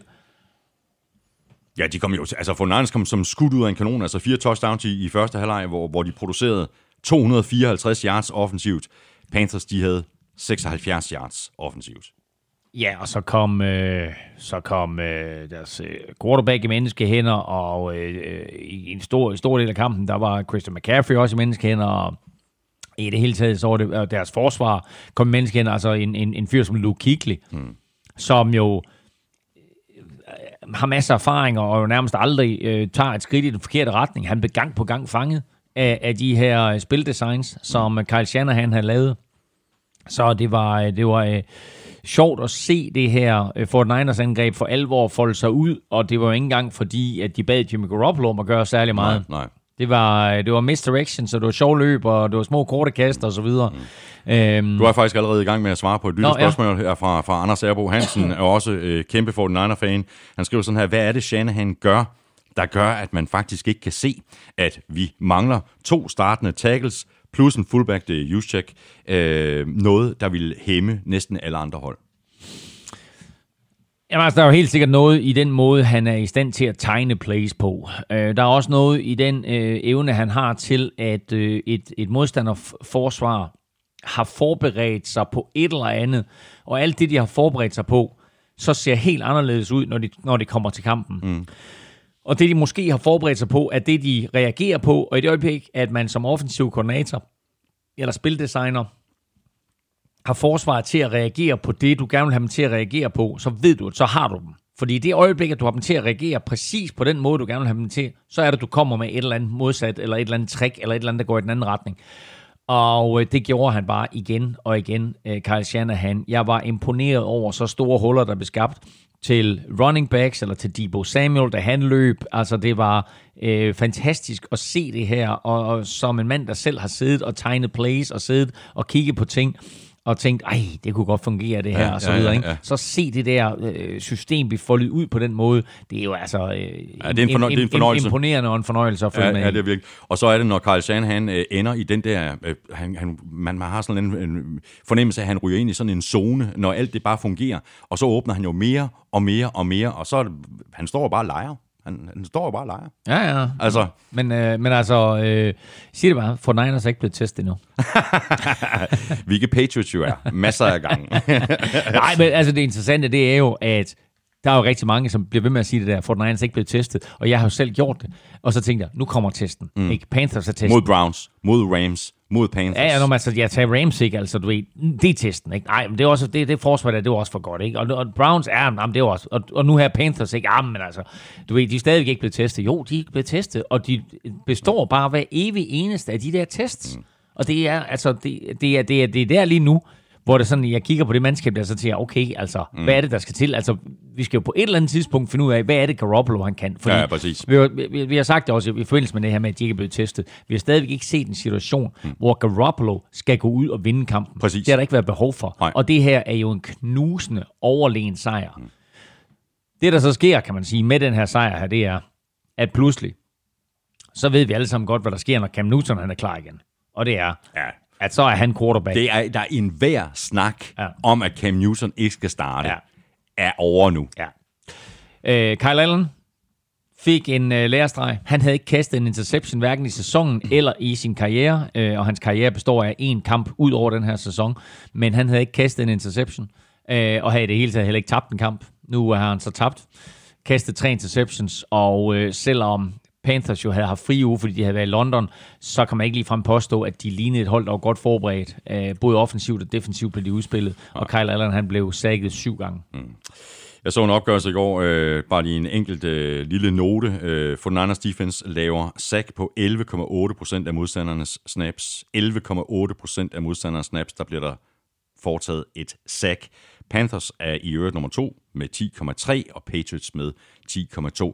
Bare lige en lille kommentar øh, til øh, vinderen i ugens spiller, Nick Bosa. Han må være godt i gang med at spille sig selv i position til at blive Defensive play, uh, Rookie of the Year. Mm. Spørgsmålet er, om han kan blive Defensive Player of the Year. Ja, Jeg ved ikke, om du kan huske, at det, det er jo sket en gang tidligere. En rookie, der er blevet uh, Defensive Player of the Year. Lawrence Taylor. Præcis, tilbage i 1984. 81 82 81, okay, nå, så lang tid. 81 82 jeg er ikke sikker. Det kan være, du har ret med 84. Nej, nej, nej, nej, nej det passer nok. Øhm, øh, jamen, det er han. Og øh, jeg vil sige, det blev lige en tak nemmere i weekenden, fordi J.J. Watt selvfølgelig øh, blev skadet, og, og dermed ikke længere i spil til den, øh, fordi J.J. Watt rent faktisk havde spillet en virkelig, virkelig flot oktober. Øh, så lige nu der er der ikke mange spillere, som øh, spiller på et højere niveau, øh, eller leverer øh, på, på det niveau, som, øh, som Nick Bosa gør. Jeg vil gerne kalde ham Joey Bosa, mm. men som Nick Bosa gør. Og øh, den her kamp her øh, er jo også bare vild, og når vi nu øh, øh, skal snakke Chargers, så er det også sindssygt, at Joey Bosa mm. har to sacks, og lillebror har tre sacks, og at familien Bosa tilsammen har fem sacks i den her weekend. i en spilrunde. Ja, ja. For Niners, de er 7-0. Øh, De øh, åbner runden Thursday night ude mod Cardinals. Panthers, de er 4-3, og de spiller hjemme mod øh, Titans. Øh, Du har et eller andet til, Ja, os, men, til os øh, alle sammen her, Elm. Ja, præcis. Men altså torsdag, torsdag aftenkampen, et uh, divisionsopgør i NFC West mellem Arizona Cardinals og uh, San Francisco 49ers. Cardinals, de giver 4,5 for en hjemmesejr. Wow, det er Øh. altså rigtig godt også, når man tænker på, hvor meget de har haft krammet på 49ers i årvis. De har haft krammet på 49ers i lang tid, og hver gang du ved, at 49ers de tænker, "Nå, nu skal vi have en, lidt- en ja. let sejr mod ja. Arizona, så har de tabt til Arizona. Præcis. Uh, så 4,5 på, på Cardinals i den her kamp, men mit bud går faktisk på, at uh, 49ers de fortsætter den her trumlen her. Øh, der er kun odds 1,23, men det er 1,23 torsdag nat, og så kan man vågne op 23% rigere fredag morgen. Og så var øh, Drew Brees øh, tilbage igen for Saints øh, på hjemmebane mod Cardinals, der havde vundet øh, tre i træk. Øh, mere blev det altså ikke til i den her omgang. Kampen endte med en Saints, Saints sejr på øh, 31-9. Brees så god ud i comebacket. 373 yards, tre touchdowns og en, øh, en enkelt øh, interception. Og Saints de sad jo også på, på øh, boldbesiddelsen øh, 38 38 minutter. Det gjorde de blandt andet ved at give bolden til Latavius Murray. Ja, ja, altså, øh, de har jo ikke øh, på nogen måde, altså, mens, øh, mens øh, Drew Brees var ude, jamen, der fortsatte de bare med, øh, med Teddy Bridgewater som quarterback, og nu her, hvor Alvin Kamara er ude, jamen, så fortsætter de bare med Latavius Murray som running back. Det er så imponerende, øh, så stor en bredde de har, ja. og øh, nu har vi talt om, at den vigtigste position, det var backup quarterback, og det, det beviste Teddy Bridgewater jo øh, med al tydelighed, men det er altså også vigtigt, kan man se, at have en, en dygtig backup running back. Så da de hentede Latavius Murray inden sæsonen øh, i Minnesota, der tror jeg ikke, der var mange, der tænkte over, at det skulle blive en vigtig signing for dem, men det er da i den grad vigtigt. De har ikke savnet Mark Ingram overhovedet. Uh, Latavius Murray er kommet ind og har måske faktisk i visse henseender uh, været bedre end uh, Mark Ingram. En lille interessant note ved uh, Latavius Murray, det er, at uh, han har spillet i ligaen i, i 8 år, uh, har scoret over 30 touchdowns, har over 5.000 yards. Det her det var hans første touchdown i den her kamp, uh, som han har grebet. Mm. Uh, og så selvfølgelig leveret af, af Drew Brees, der var, der var tilbage. Så uh, der, der fik han altså lige uh, æren af at gribe et touchdown fra en, en nærmest levende legende jo. Øh, derudover så vil jeg sige, at scoren 31-9 lyver en lille bitte smule. Altså 22 points forskel. Øh, det kan godt være, at der i sidste ende var det på de her to mandskaber, men faktisk kunne Cardinals jo have været foran ved pausen. Hmm hvis ikke Larry Fitzgerald lavede en sjælden fodfejl. Øh, og når jeg siger fodfejl her, så er det jo, at han ikke fik begge fødder ind i endzonen. Griber bolden flot, men hans anden fod øh, rammer 5-10 cm ud over sidelinjen. Usædvanlig fejl for ham, fordi han normalt ellers er super god til lige at trække fødderne og få scoret touchdown. Så der måtte de nøjes med field goal, ellers så kunne de faktisk have været foran, var det 13-10 ved pausen eller noget i den retning, ikke? Og så var de faktisk i lang tid øh, i anden halvleg kun bagud med fire. Og så bliver der begået et par fejl, og, og Breeze slår til, så Saints trækker fra i anden halvleg, ja, og, så, og så kommer det til at virke mere overbevisende, end det egentlig var. Mm. Men det, man bare skal lægge mærke til, det er, det er ikke Breeze, det handler om. Det er ikke Latavius Murray, det, det handler om. Det er det faktum, at det forsvar der kun tillader 9 point mm, til en Kyler Murray og et Arizona Cardinals angreb, som vi har omtalt i rosende vendinger mm, igennem de sidste tre uger. Det der forsvar, præcis som hos 49ers, og for den sags skyld hos Patriots, Patriots ja. er det, der kommer til at sende ja. Saints langt. Mm. Spørgsmål lige præcis i forhold til øh, Saints forsvaret her fra Jesper Kyn. Øhm, er Saints forsvar så øh, godt, som øh, de har vist, eller har de på grund af skaden til Breeze spillet over evne for at vise verden, at de også kan, eller er forsvaret for real? Og du har nærmest allerede øh, mm. svaret på det, Elming. Det er lige præcis det her Saints defense, det er i fuldstændig samme klasse, øh, om ikke bedre, mm. end, end 49ers og Patriots. Det er bare et forsvar, som er blevet bygget stille og roligt og har fået tilføjet klods på klods og dygtige klodser, vel at mærke. Øh, Sean Payton har selvfølgelig det overordnede ansvar for, for, for, for angrebet, men det er altså stadigvæk hans hold, det er stadigvæk ham, der er head coach. Og så selvfølgelig med hele draftprocessen og, kommer, og går jo også ind og siger, prøv at høre, vi har brug for det, og vi har brug for det. Mm-hmm. Så de har stille og roligt bygget på, og øh, jeg vil bare sige, at øh, de har haft et par gode drafts defensivt hentet et par gode free agents ind, og nu har vi altså et forsvar her, som... Øh, vi kan ikke tillade os at sige, at de får under radaren, men det er jo ikke et forsvar, vi taler om på samme måde, som vi taler om 49ers, eller vi taler om Patriots, eller vi taler om Vikings. Mm. Det her er bare måske et endnu mere solidt forsvar mm. end nogen af dem. Mm. Men vi taler om Saints, fordi vi taler om, uh, havde Breeze beskadet, men Teddy Bridgewater ja, ja, gør det også ja, godt, og Teddy ja. Bridgewater har vundet fem kampe, mens Breeze var ude, og bla bla bla. Bridgewater er hjulpet af det her forsvar, og det her forsvar er rigtig godt. Spørgsmål angående Bridgewater, også fra øh, Jesper Kyn. Øh, skal Teddy lede efter et hold, øh, der der uden tvivl er hold, som kunne bruge ham, eller skal Saints beholde ham som backup? Det er den vigtigste position på et fodboldhold. Ja, det er, det er altså, backup quarterback. men prøv at høre, hvis Saints kan få lov til at beholde Teddy Bridgewater, så er der da ingen tvivl om, at de gerne vil det.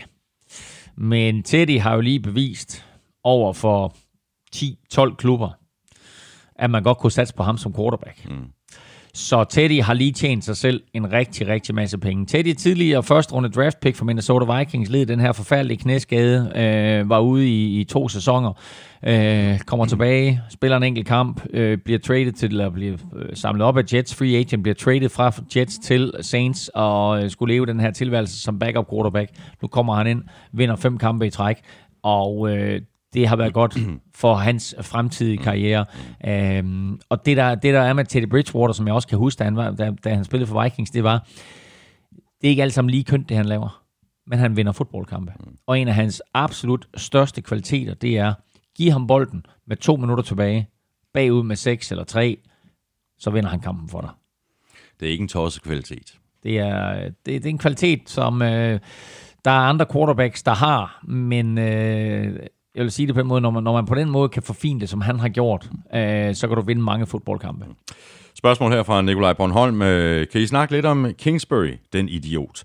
Kan det tilgives at gå på en fjerde down på egen 30-yard-linje ved stillingen 6-10? Det er fandme frustrerende at se på som Cardinals-fan.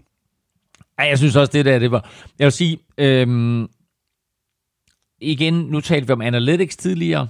Vi talte om, øh, hvad er sandsynligheden for, at du får en første down. Det, er sådan, altså, det kan godt være, at det er en beslutning, han sådan lige står og tager lige nu. Men ofte øh, i det moderne NFL, så indgår der statistiske beregninger på, er det klogt eller ikke klogt mm. at gå efter det her. Mm. Mm. Øh, jeg gad godt se den øh, lommeregner, der har regnet ud, det at det var, at det var klogt øh, ja. at gå efter den der. Øh, men jeg vil lige sige, og det var faktisk en sviner, jeg ikke noget at komme med, da vi talte med Minnesota Vikings tidligere i udsendelsen, det var, at Vikings gjorde det, det samme for egen bane heldigvis også, og øh, tog alt, alt, alt for let på det øh, imod Washington Redskins. Her der er det trods alt New Orleans Saints, du spiller mod. Ikke? Pont nu bolden væk. Ikke? På den anden side, når du ponter, så giver du bolden til Drew Brees, men altså, jeg synes også, at det der, du har hasarderet, det der med at gå efter den tidligt i kampen, på egen banehalvdel, på fjerde down, glem det. Spil konservativt, pont bolden. Ja, og især når man kan nu, øh, i hvert fald i bagspejlet, kan, kan notere, at de øh, Cardinals, de kun konverteret 2 af 12 på tredje down. Øh, så er det måske ikke pisse smart at gå på, på fjerde down. Altså, nå. Saints, de er 7-1. De går på deres uh, bye week. Uh, Cardinals, de er 3-4-1, og de spiller hjemme mod uh, 49ers, og det gør de Thursday night. Jeg troede jo på Bills hjemme, du troede på Eagles, du fik din vilje, Elming. Eagles, de vandt med 31-13. Jeg synes egentlig et, et stykke hen ad vejen, at Bills kan takke sig selv for, for, for det nederlag, og ikke mindst størrelsen på nederlaget. Ikke for at tage noget fra Eagles, øh, men det er helt vildt, at øh, Josh Allen ikke kunne udnytte øh, Eagles secondary, der ellers er blevet udstillet de seneste uger. Øh, og så blev han også strip-sacked med, med, med, med to minutter øh, tilbage af første halvleg af, jeg mener, det var Brandon Graham, øh, mm. og det førte så også til et Eagles touchdown, og så stod der 11-7 ved, ved pausen. Men jeg synes, der var mange fejl for det her Bills hold. Det var der også, og de burde jo aldrig have været bagud ved pausen. Altså, de kunne sagtens have ført. Og det her, det er jo typisk den måde, Bills de gerne vil spille på. Lave et scorene, øh, få et par point hister her og så videre, og så trække stille og roligt fra, mm. øh, og så lade forsvaret afgørende, afgøre sagerne. Men her, der giver Josh Allen lige nøjagtigt bolden til Eagles kort før pausen. Det formår Eagles at få et touchdown ud af, og scorer sågar også en two-point conversion, og så er de foran med 11-7 ved pausen. Og derfra, der fik Bills det faktisk svært. Og øh, af to årsager. Et, fordi Eagles på en eller anden måde pludselig var i stand til at løbe imod det her Bills forsvar. Eagles løb for 218 yards i den her kamp. Det er mest øh, under Doc Peterson. Så de besluttede sig for, når jamen, øh, vi prøver at løbe bolden. Og det gjorde de altså med succes. Øh, både Jordan Howard og øh, rookie Miles Sanders havde, havde stor succes med at løbe bolden. Øh, især, så, især i anden halvleg. Jamen, især i anden halvleg. Ja, ja. ja, ja. Jeg tror, det var, var det 160 yards eller sådan, de løb for i anden halvleg, noget i den retning. Øhm, og Miles Sanders var i øvrigt øh, her, der alle vegne. Han var god både til at løbe bolden, og god til at gribe bolden, og var sågar også inde som returner, hvor han også havde et stort play. Øh, så en, en super solid indsats af rookien der. Men øh, det, det var ved at sige, det var et, Eagles var i stand til at løbe bolden, og to, Josh Allen var iskold i anden halvleg. Uh, han ramte på tre af sine sidste 13 kast, ja. og var jo slet ikke i stand til, selvom Bills ikke var ude af den her kamp, så var han slet ikke i stand til at føre dem tilbage. Nej.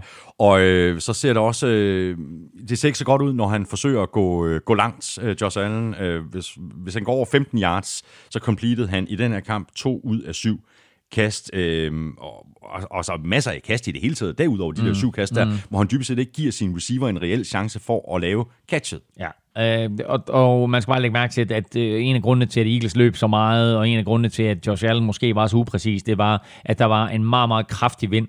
Øh, står en, en vanvittig vind ind der fra Lake Erie, og øh, så regnede det også, så altså, mm. så forholdene var nærmest umulige at spille under. Øh, det gjorde det ikke nemmere for Josh Allen, som i forvejen har lidt øh, issues med sin, mm. øh, med sin øh, hvad hedder det, præcision. Mm. Eagles vandt altså den her kamp, øh, men er du, øh, er du imponeret over det, du ser fra Eagles i øjeblikket? Mm. Altså hvis du tænker tilbage på, øh, hvordan vi så os begge to mm. på Eagles første sæson. Mm. Nej, selvfølgelig er ikke det. Øh, og øh, forsvaret har da klart sine mangler, og det er da også en udfordring, at, at man øh, på den måde kan kaste imod Eagles, og, og det er jo kun fordi, de møder et ineffektivt billedsangreb, som jeg ikke på noget tidspunkt i år har vist nogen form for eksplosivitet. Altså de sidste to uger inden den her billedeskamp, der, der får Eagles jo pryl af Dallas og af Minnesota, og øh, der er klasseforskel mm. på Cowboys og Vikings og Eagles. Øh, men her der er de op mod en modstander, som de kan kontrollere og håndtere på deres måde, og mm. som ikke har evnerne offensivt til at komme tilbage. Mm.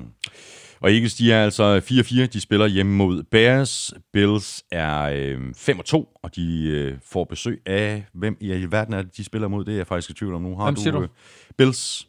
Øh, jeg kan lige finde Fordi det. jeg har blank her i mit øh, manuskript. Okay, ja, men jeg skal sige... Om de her Washington, de er, de er hjemme mod Washington Redskins. Sådan der, de spiller mod Redskins. Ja. Så fik vi det øh, på plads. Og med det er vi nået til øh, Texans, der lige akkurat øh, redde sig en øh, 27-24 sejr land over Raiders. Texans, de var øh, bagud hele kampen, var nede med øh, 24-20 med lidt over 6 minutter tilbage, da Deshaun Watson han undgik et sack og fandt tight end Darren Fells i endzone med et øh, fremragende øh, touchdown, og øh, Texans fans får der spænding for pengene i år. Masser af tætte kampe, øh, lige på nær den der kamp, jeg mener det er u, u, 5 øh, mod Falcons. Den sad de på, men ellers har det været tæt.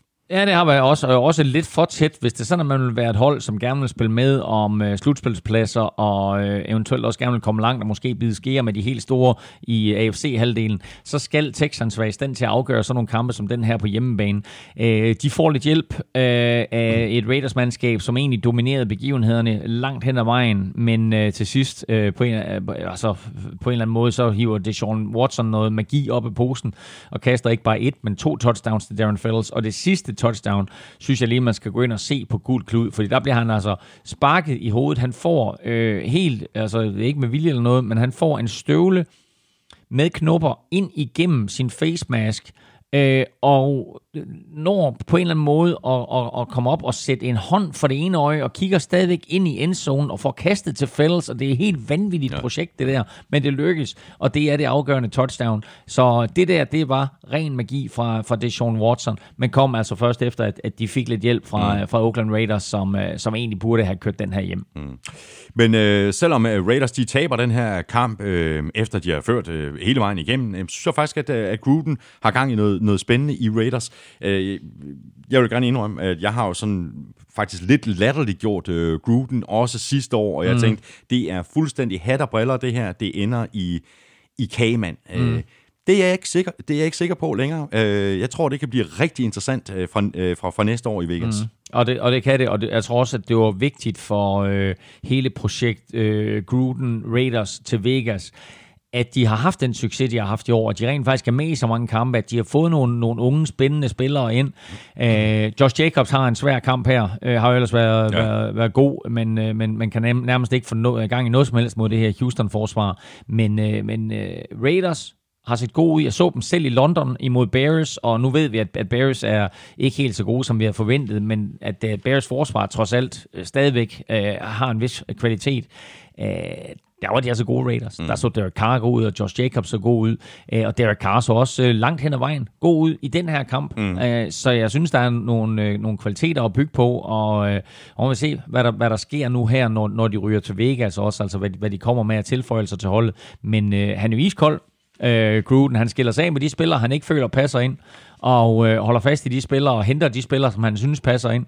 Og det interessante, det er jo, at øh, nu Vontaze Perfect selvfølgelig blevet suspenderet for sæsonen, mm. men en af de der andre uh, crazy heads, han har, uh, Richie Incognito på den offensive linje, er blevet en af de helt store ledere mm. på det her hold her.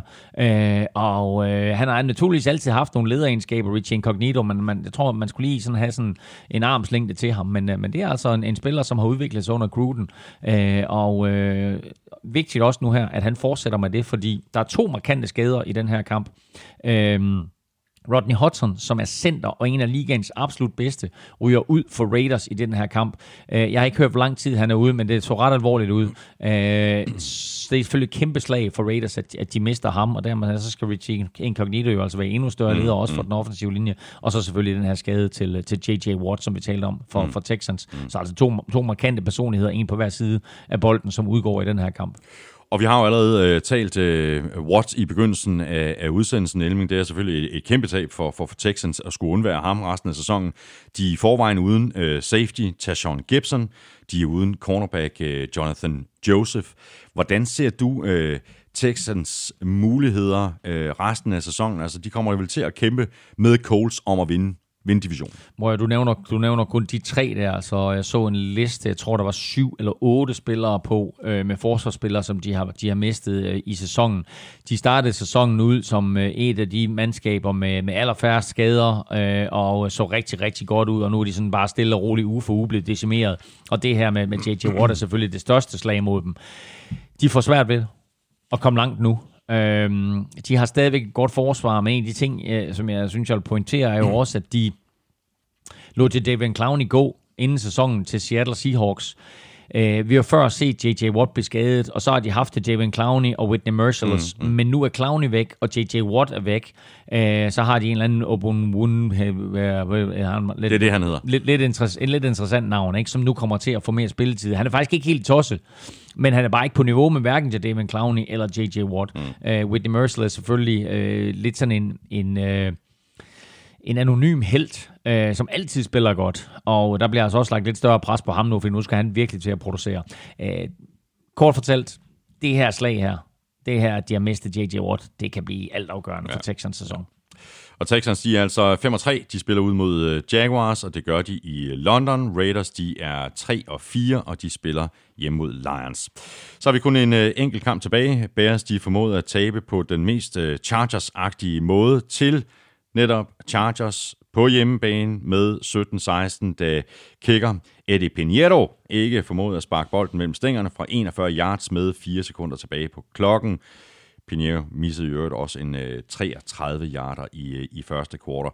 Jeg har set uh, en del uh, kommentere på, på, på det her, altså hvorfor i alverden er forsøgte Matt Nagy ikke at køre, øh, altså at, at gøre det her field goal forsøg kortere, i stedet for, der lader han tid løb af klokken, og med tanke på, at Pinheiro allerede havde brændt fra kortere afstand. Mm. Hvad med så kommer tættere på? Du har jo muligheden for at løbe bolden nogle gange. Jeg og jeg synes ikke, det er bagspejl. Jeg synes, det er helt logisk. Jamen er det det? Ja, få nu bolden Nej, tættere på. prøv at høre. Jeg vil lige sige, den, den kamp, vi talte om tidligere med Colts, hvor Adam Vinatieri sparker bolden ind for 51, der taber de jo faktisk en yard på at forsøge at løbe bolden. Mm. Og det her, den her uh, Bears-linje her, er decimeret af skader og har ikke set godt ud. Og hvis vi kigger på de to foregående angrebsserier, inden de bringer øh, sig selv i field afstand her, der kaster øh, hvad hedder Mitchell Trubisky en interception, og han laver en fumble. Så jeg kan sgu egentlig godt forstå Matt Nagy, han siger, hold da kæft, vi er inden for field goal afstand. Jeg har ingen anelse om, hvordan vi kommer derned. Nu lader vi bare tiden gå, og så sparker vi det field goal, og så vinder vi. Jeg skal ikke give bolden i hænderne på Mitchell Trubisky. Jeg skal ikke risikere, at vi taber fire yards på et løbespil, og skal ikke risikere en interception for Mitchell Trubisky, eller en fumble, eller noget som helst. Jeg kan sgu egentlig godt forstå ham. Mm. Jeg kan næsten ikke holde ud til at se på Mitchell Trubisky. Jeg er så ked af, at han ikke fik lov til at fuldføre kampen mod Vikings. Det, det har været så dejligt. Men, det, øh, bliver det ikke værre og værre? Det er helt vanvittigt med ham. Altså, prøv at høre. Øh, der er jo, altså, rigtig, rigtig mange steder, er, og, og flere og flere, øh, er, er begyndt at kigge på den der draft med Mitchell Trubisky, ikke? hvor Bears jo trader op for at få Trubisky. Ikke? Fra 3 til 2. Fra 3 til 2, men de giver, de giver lidt ekstra de for... De vil have ham. De vil have Trubisky, ikke? så ham tog de.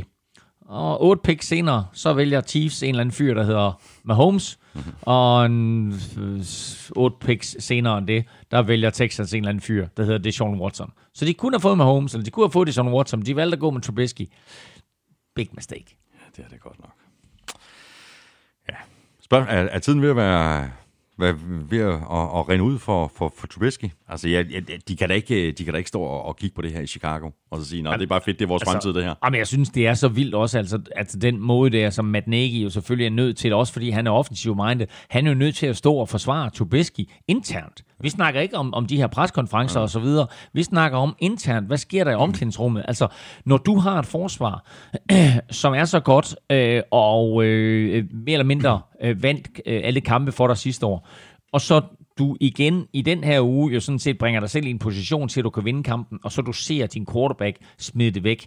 Øh, han gjorde det også i London, han har gjort det andre gange. Altså, så kommer der bare interne konflikter. Der kommer ballade i omklædningsrummet, når så meget af det her kan hænges op på én spiller. Mm. Og det er klart, at det ikke har været hensigtsmæssigt for hverken Trubisky eller Bears offense, at deres, øh, øh, deres offensiv linje har været så ramt af skader, som mm. den har. Så er det stadigvæk nogle kapitalbrøller, han begår med sin Trubisky. To angrebsserier i træk kaster han en, en horribel interception, og så på den næste angrebsserie, der laver han en fumble, som fører til et Chargers touchdown. Ja, han, det fører til Melvin Gordons touchdown, mm-hmm. ikke? Uh, så uh, det er jo altså, øh, det, det, er nogle, det er nogle store fejl, han begår, som er kampafgørende, Mitchell Trubisky. Mm.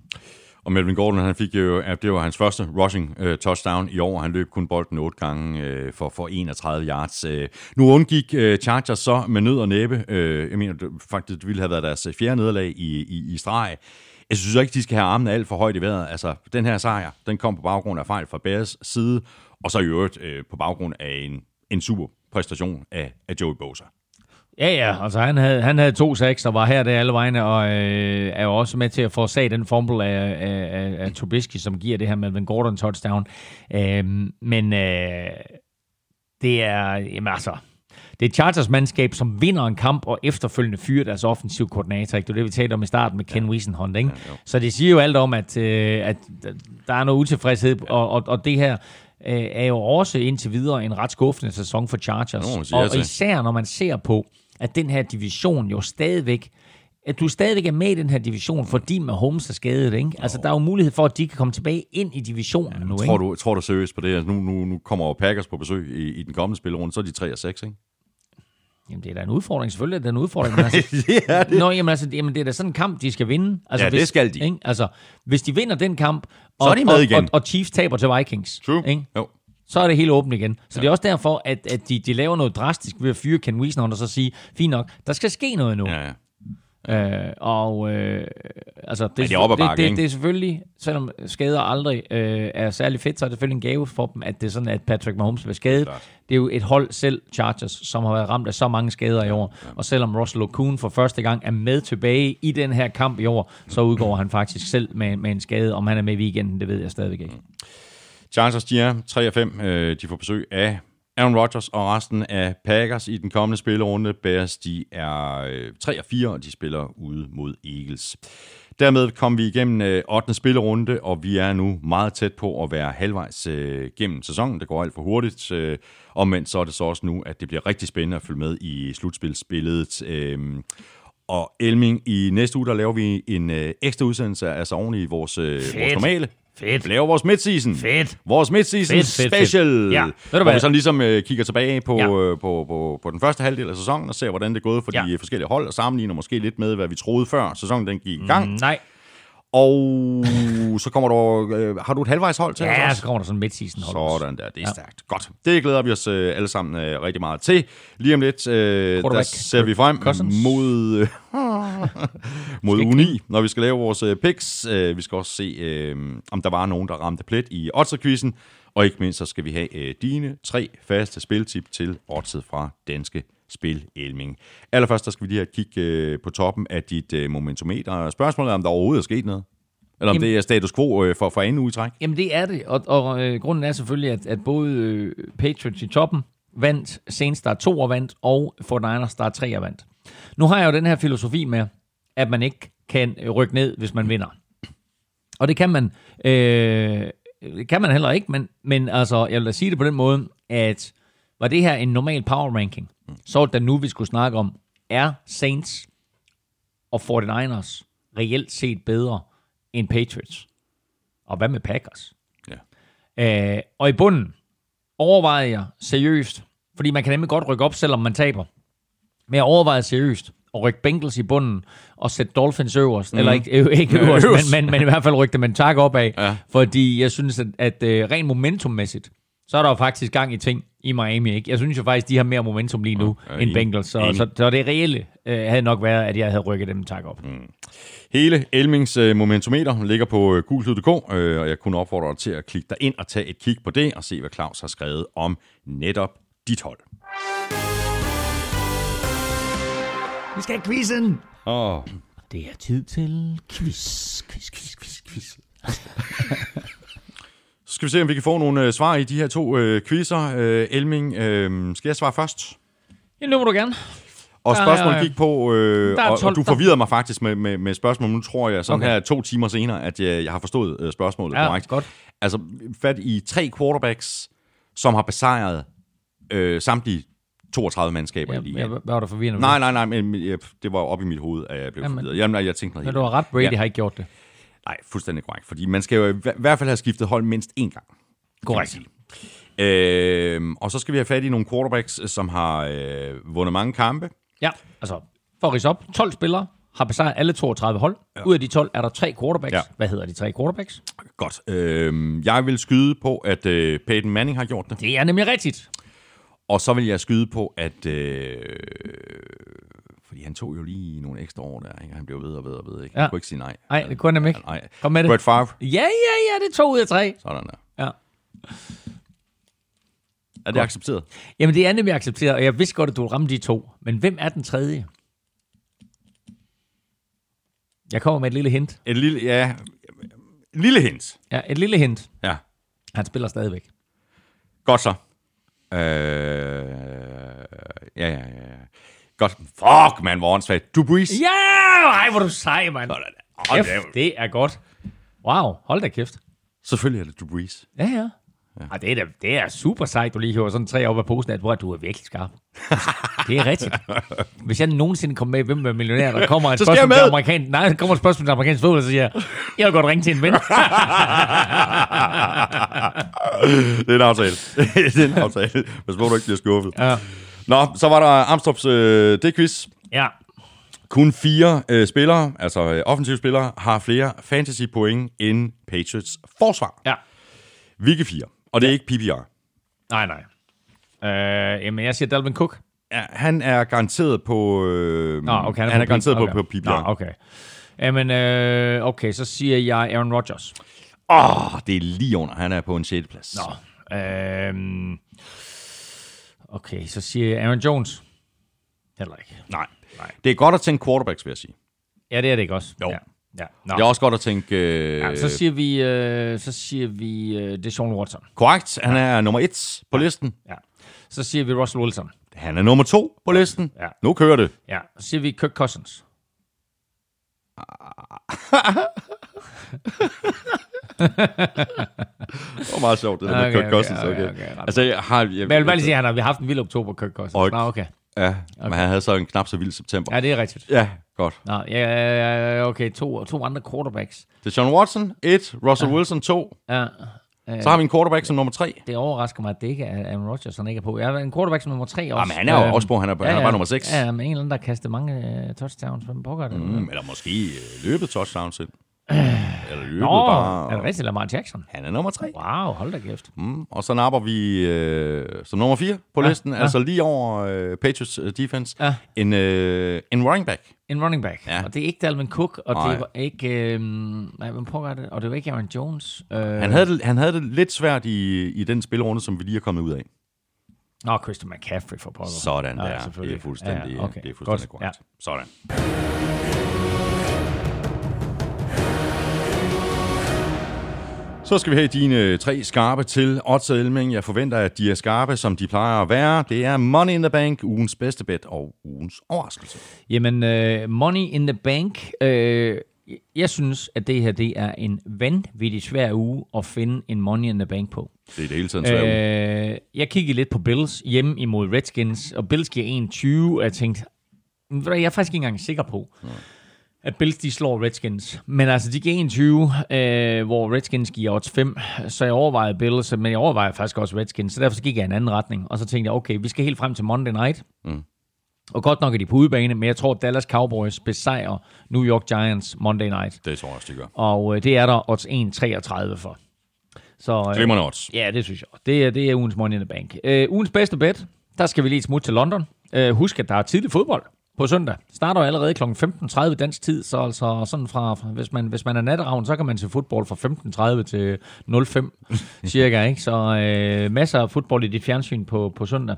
Men uh, Jacksonville Jaguars spiller imod Houston Texans, og selvom der jo principielt ikke er nogen af de her to mandskaber, der har hjemmebane, så har Jacksonville efterhånden fået lidt hjemmebane i London, både i form af, at der er mange tilskuere, som efterhånden bakker dem op, og så i form af, at de har lært at spille i London.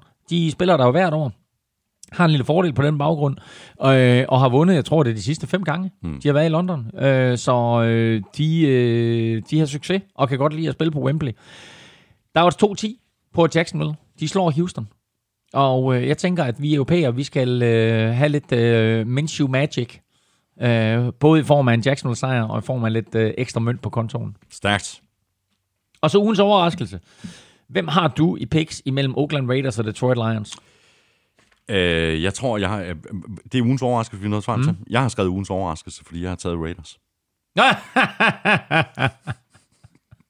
Jamen, det er faktisk favoritter. Er det rigtigt? Ja, ja. Seriøst? Ja, Raiders, de er favoritter. Uh, du kan da få, du kan da få odds på dem her. De hedder Uh, Raiders, de giver... Raiders, Raiders, Raiders, hvor har vi henne? De er der. De 1,80 giver Raiders, og Lions giver 2,15. Nå, hold da kæft, mand. Ej, Jeg troede faktisk, Lions ja. De, var, de var favoritter, trods Ja. alt. Jeg har, jeg, det er ikke sådan et, øh, et, et, Nej. et, et money in the bank øh, tip, jeg har her, Nej. når vi når til vores picks, fordi jeg har skrevet Raiders og så spørgsmålstegn, fordi Ja. jeg, jeg først øh, træffer den endelige afgørelse, når vi når til vores picks. Ja. Men, øh, men ikke bare øh, tror jeg, Lions vinder kampen, men jeg tror også godt, de kan vinde med mere, med mere end øh, øh, fire point. Og vinder de med mere, mere, mere, vinder med mere end fire point, så du får en bar. Nå, øh, så er der odds 3-15.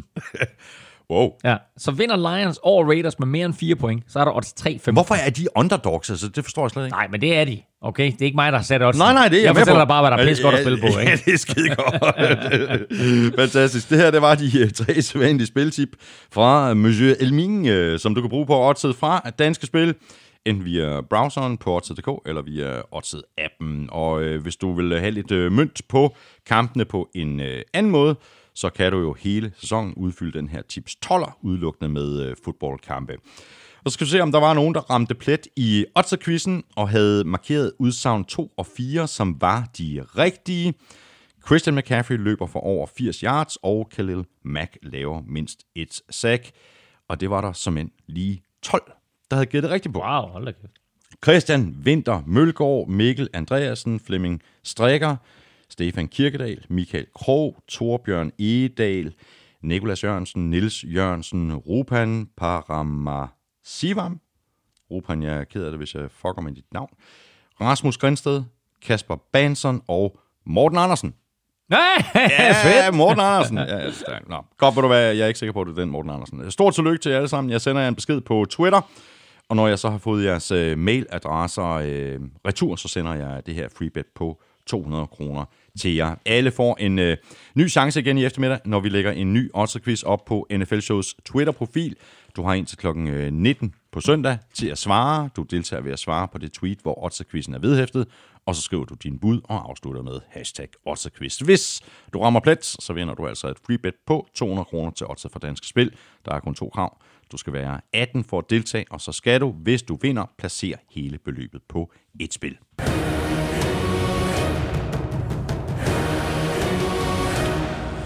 Skal vi have sat vores øh, picks til en 9.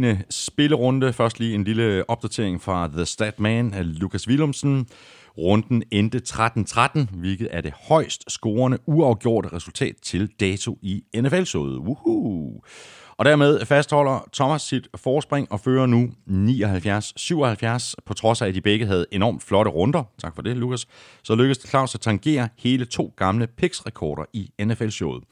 Da han igen missede udfaldet af Panthers kamp, tangerede han nemlig rekorden for den dårligste sæsonstart i picks for et enkelt hold. Den rekord blev sat af Thomas tilbage i 2016-sæsonen, da han missede øh, Atlantas første syv kampe.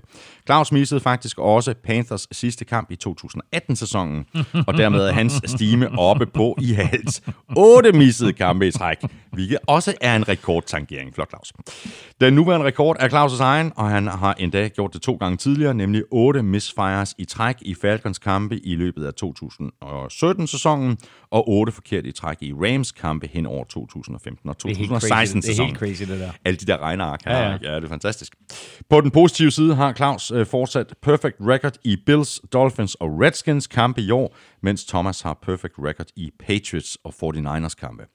Jamen, Jeg, jeg siger bare Ja, sejr, ja, det- sejr, sejr, sejr, sejr. det er jo nemt nok. Come on, mand. Nå, øh, 9. spillerunde. Ja. Der er fire hold på bye week. Falcons, Bengals, Rams og Saints. Vi lægger selvfølgelig ud med øh, Thursday night-kampen Cardinals, 49ers, og jeg har tynd mave over den kamp, øh, fordi Ja. vi skal til Arizona, men jeg siger 49ers. Jeg siger også 49ers. Så har vi øh, Jaguars, Texans. Ja, jeg siger Jacks. Jeg siger også Jacks. Eagles, Bears. Er du svær? Ja, den er svær. Hvad siger du? Jeg siger det modsatte af dig. Godt, jeg siger Eagles. Så tag den så. den, ligger, den ligger lige til dig. Du tager den bare. Du tager den bare. Åh, oh, er det sådan, nej, hvor er det dårligt spillet, det der. Hvor er det dårligt spillet? Du går med Mitchell. Åh, Åh. oh. du tager nu Mitchell. Nej, Han er god, han er god. Jeg tager Eagles. Det kan du da ikke. Jo, Sagde du, tage den ja, men modsatte? jeg troede, du, jeg troede, du var dum nok til at tage Bears. Godt, jeg tager Eagles. Jeg er Eagles stående her. Ja, okay. Steelers, Colts.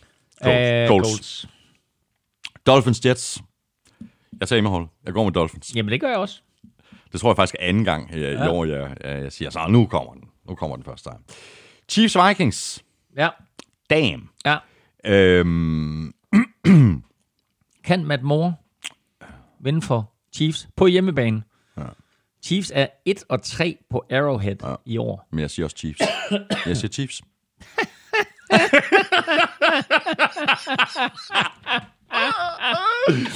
Ej, jeg åbner den her lille pose chips. Grilled chicken i lille pose. Du er så meget min. Minnesota Vikings. Du går med de vikinger. Ja da. Sådan der, der vandt jeg lige en på dig der. Det er skide mm. godt. Panthers Titans. Ja. Panthers. Panthers. Bills Redskins. Not proud of it. Nej. Jeg bliver nødt til at sige Bills. Jamen, jeg siger også Bills, men jeg siger bare, hold øje, hold øje, hold øje med den kamp, ikke? Ja. Uh, Seahawks Buccaneers. Seahawks. Seahawks. Raiders Lions. Det er så, jeg har skrevet Raiders og et spørgsmålstegn. Ja. Uh, Tag, tag Raiders, så tager jeg Lions. Ja, du var jo large lige pludselig. Jamen, du, Du er har helt vildt- selv sagt, at ugens overraskelse Du er, helt Raiders. du er helt vildt large. Jamen, jeg kan forstå, at det ikke er en overraskelse. Jo, det er en kæmpe overraskelse. Ej, jeg holder fast i, jeg, jeg holder fast i Raiders. Jeg siger Lions. Sådan der. Jeg tror også, Lions de vinder, men øh, ja. Chargers, Packers. Packers. Kom så. Packers. Broncos, Browns. Her er jeg spændt på at se, hvad du siger. Det starter med BRO. Det er stærkt. Ja. Og så siger jeg, at resten, det næste bogstav er W. Så jeg siger Browns. Hvor du hvad? Nu vil jeg gerne, jeg vil gerne, jeg vil gerne gøre det interessant, det her. Ja. Så jeg siger også Browns. Nej, fuck it. Jeg siger Broncos. jeg siger Sådan, Broncos. Jeg siger, sådan, jeg, sådan. sådan. Jeg er to Godt. foran, så det... Øh, ja. Er du to foran? ja, jeg er to foran. Øhm, Ravens, Patriots. Ja. Kom så. Du har ikke øh, fejlet på Patriots nu i år. nej, men jeg siger Patriots igen. Ja, det er jo måden, du spiller på. Ja, Ikke, ja, så Men vi, primitivt. vi, er, vi er nogle andre, der tager chancer. Så selvfølgelig siger jeg, at det bliver Ravens, der vinder den her kamp. Ja, det er en mega stor chance, var. Det er det da. Lad det være med at være sådan der. Er de ikke favoritter? Det er de måske ikke. Nej, det er der ikke. Nej, det, nej. Hvad var det, hvad var det også? Odds, odds på dem, de er... Lad os prøve at se her. Ravens, det er jo søndag natkampen der. 2,55 på Ravens. Ja, det er også vildt højt 2,55. odds. Det er vildt højt odds. Og 1,60. De spiller hjemme, mand. Ja, Det er vildt. Nå, men jeg siger Patriots. ja. Ja. Øhm, og hvad sagde du? Du sagde Jeg Ravens? sagde Ravens. Sådan der, det er stærkt, det der. Ja. Øhm, sidste kamp. Giants Cowboys. Cowboys. Cowboys. Sidder du og brænder ind med noget? Nej, det er så fint. Det er så godt. Men så vil jeg sige øh, pænt tak for nu. Det har været en fornøjelse som altid. Øh, Lidt senere, end vi plejer at gøre det, men, øh, men det gik også. Ja. Hvis du også synes, at det var en fornøjelse, så kunne du overveje en øh, eller flere af følgende ting. Du kan anbefale os til dine venner, til din mor, til din fætter og din onkel, og du kan stikke os en anmeldelse nogle stjerner de steder, hvor det er muligt. For eksempel i iTunes. Tak for de seneste af slagsen. Sidst, men ikke mindst, så burde du måske overveje at støtte os med et valgfrit beløb på tier.dk eller via det link, der ligger på nflsøde.dk. Det er der lige nu øh, 366 af vores allerbedste venner, der gør. Tusind tak til hver og en af jer. I er med til at sikre, at vi fortsat kan lave showet og samtidig betale alle vores regninger. Husk også at støtte vores øh, samarbejdspartnere, Tafel og Otter fra Danske Spil. Tak til dem for at være med i endnu en sæson. Hvis du har spørgsmål eller kommentarer, så kan du gøre det på Twitter, på Facebook og på mail nflshowet.dk. Husk at like øh, NFLshowets NFL Shows Facebook-side. Hvis du ikke allerede har gjort det, så er du nemlig med i kampen om en øh, NFL-rejse til 10.000 kroner. Husk at tjekke showet på Twitter og på Facebook hver tirsdag, hvor vi nominerer navne navnene til ugens spillere. Hver onsdag der sætter vi gang i Otterquizzen på Twitter. Følg Elming på Twitter på snablag NFLming. Mig kan du følge på snablag Thomas Kvartrup. Det var alt for i dag. NFL-showet er produceret af Kvartrup Media, der også producerer Danmarks største og bedste politiske podcast, Born Unplugged, som jeg laver med min fætter Henrik. Vi er tilbage til sædvanlig tid på fredag. Elming og jeg er også tilbage til sædvanlig tid med mere NFL, og det er vi selvfølgelig næste onsdag. Ha' det rigtig godt så længe. Hot odds.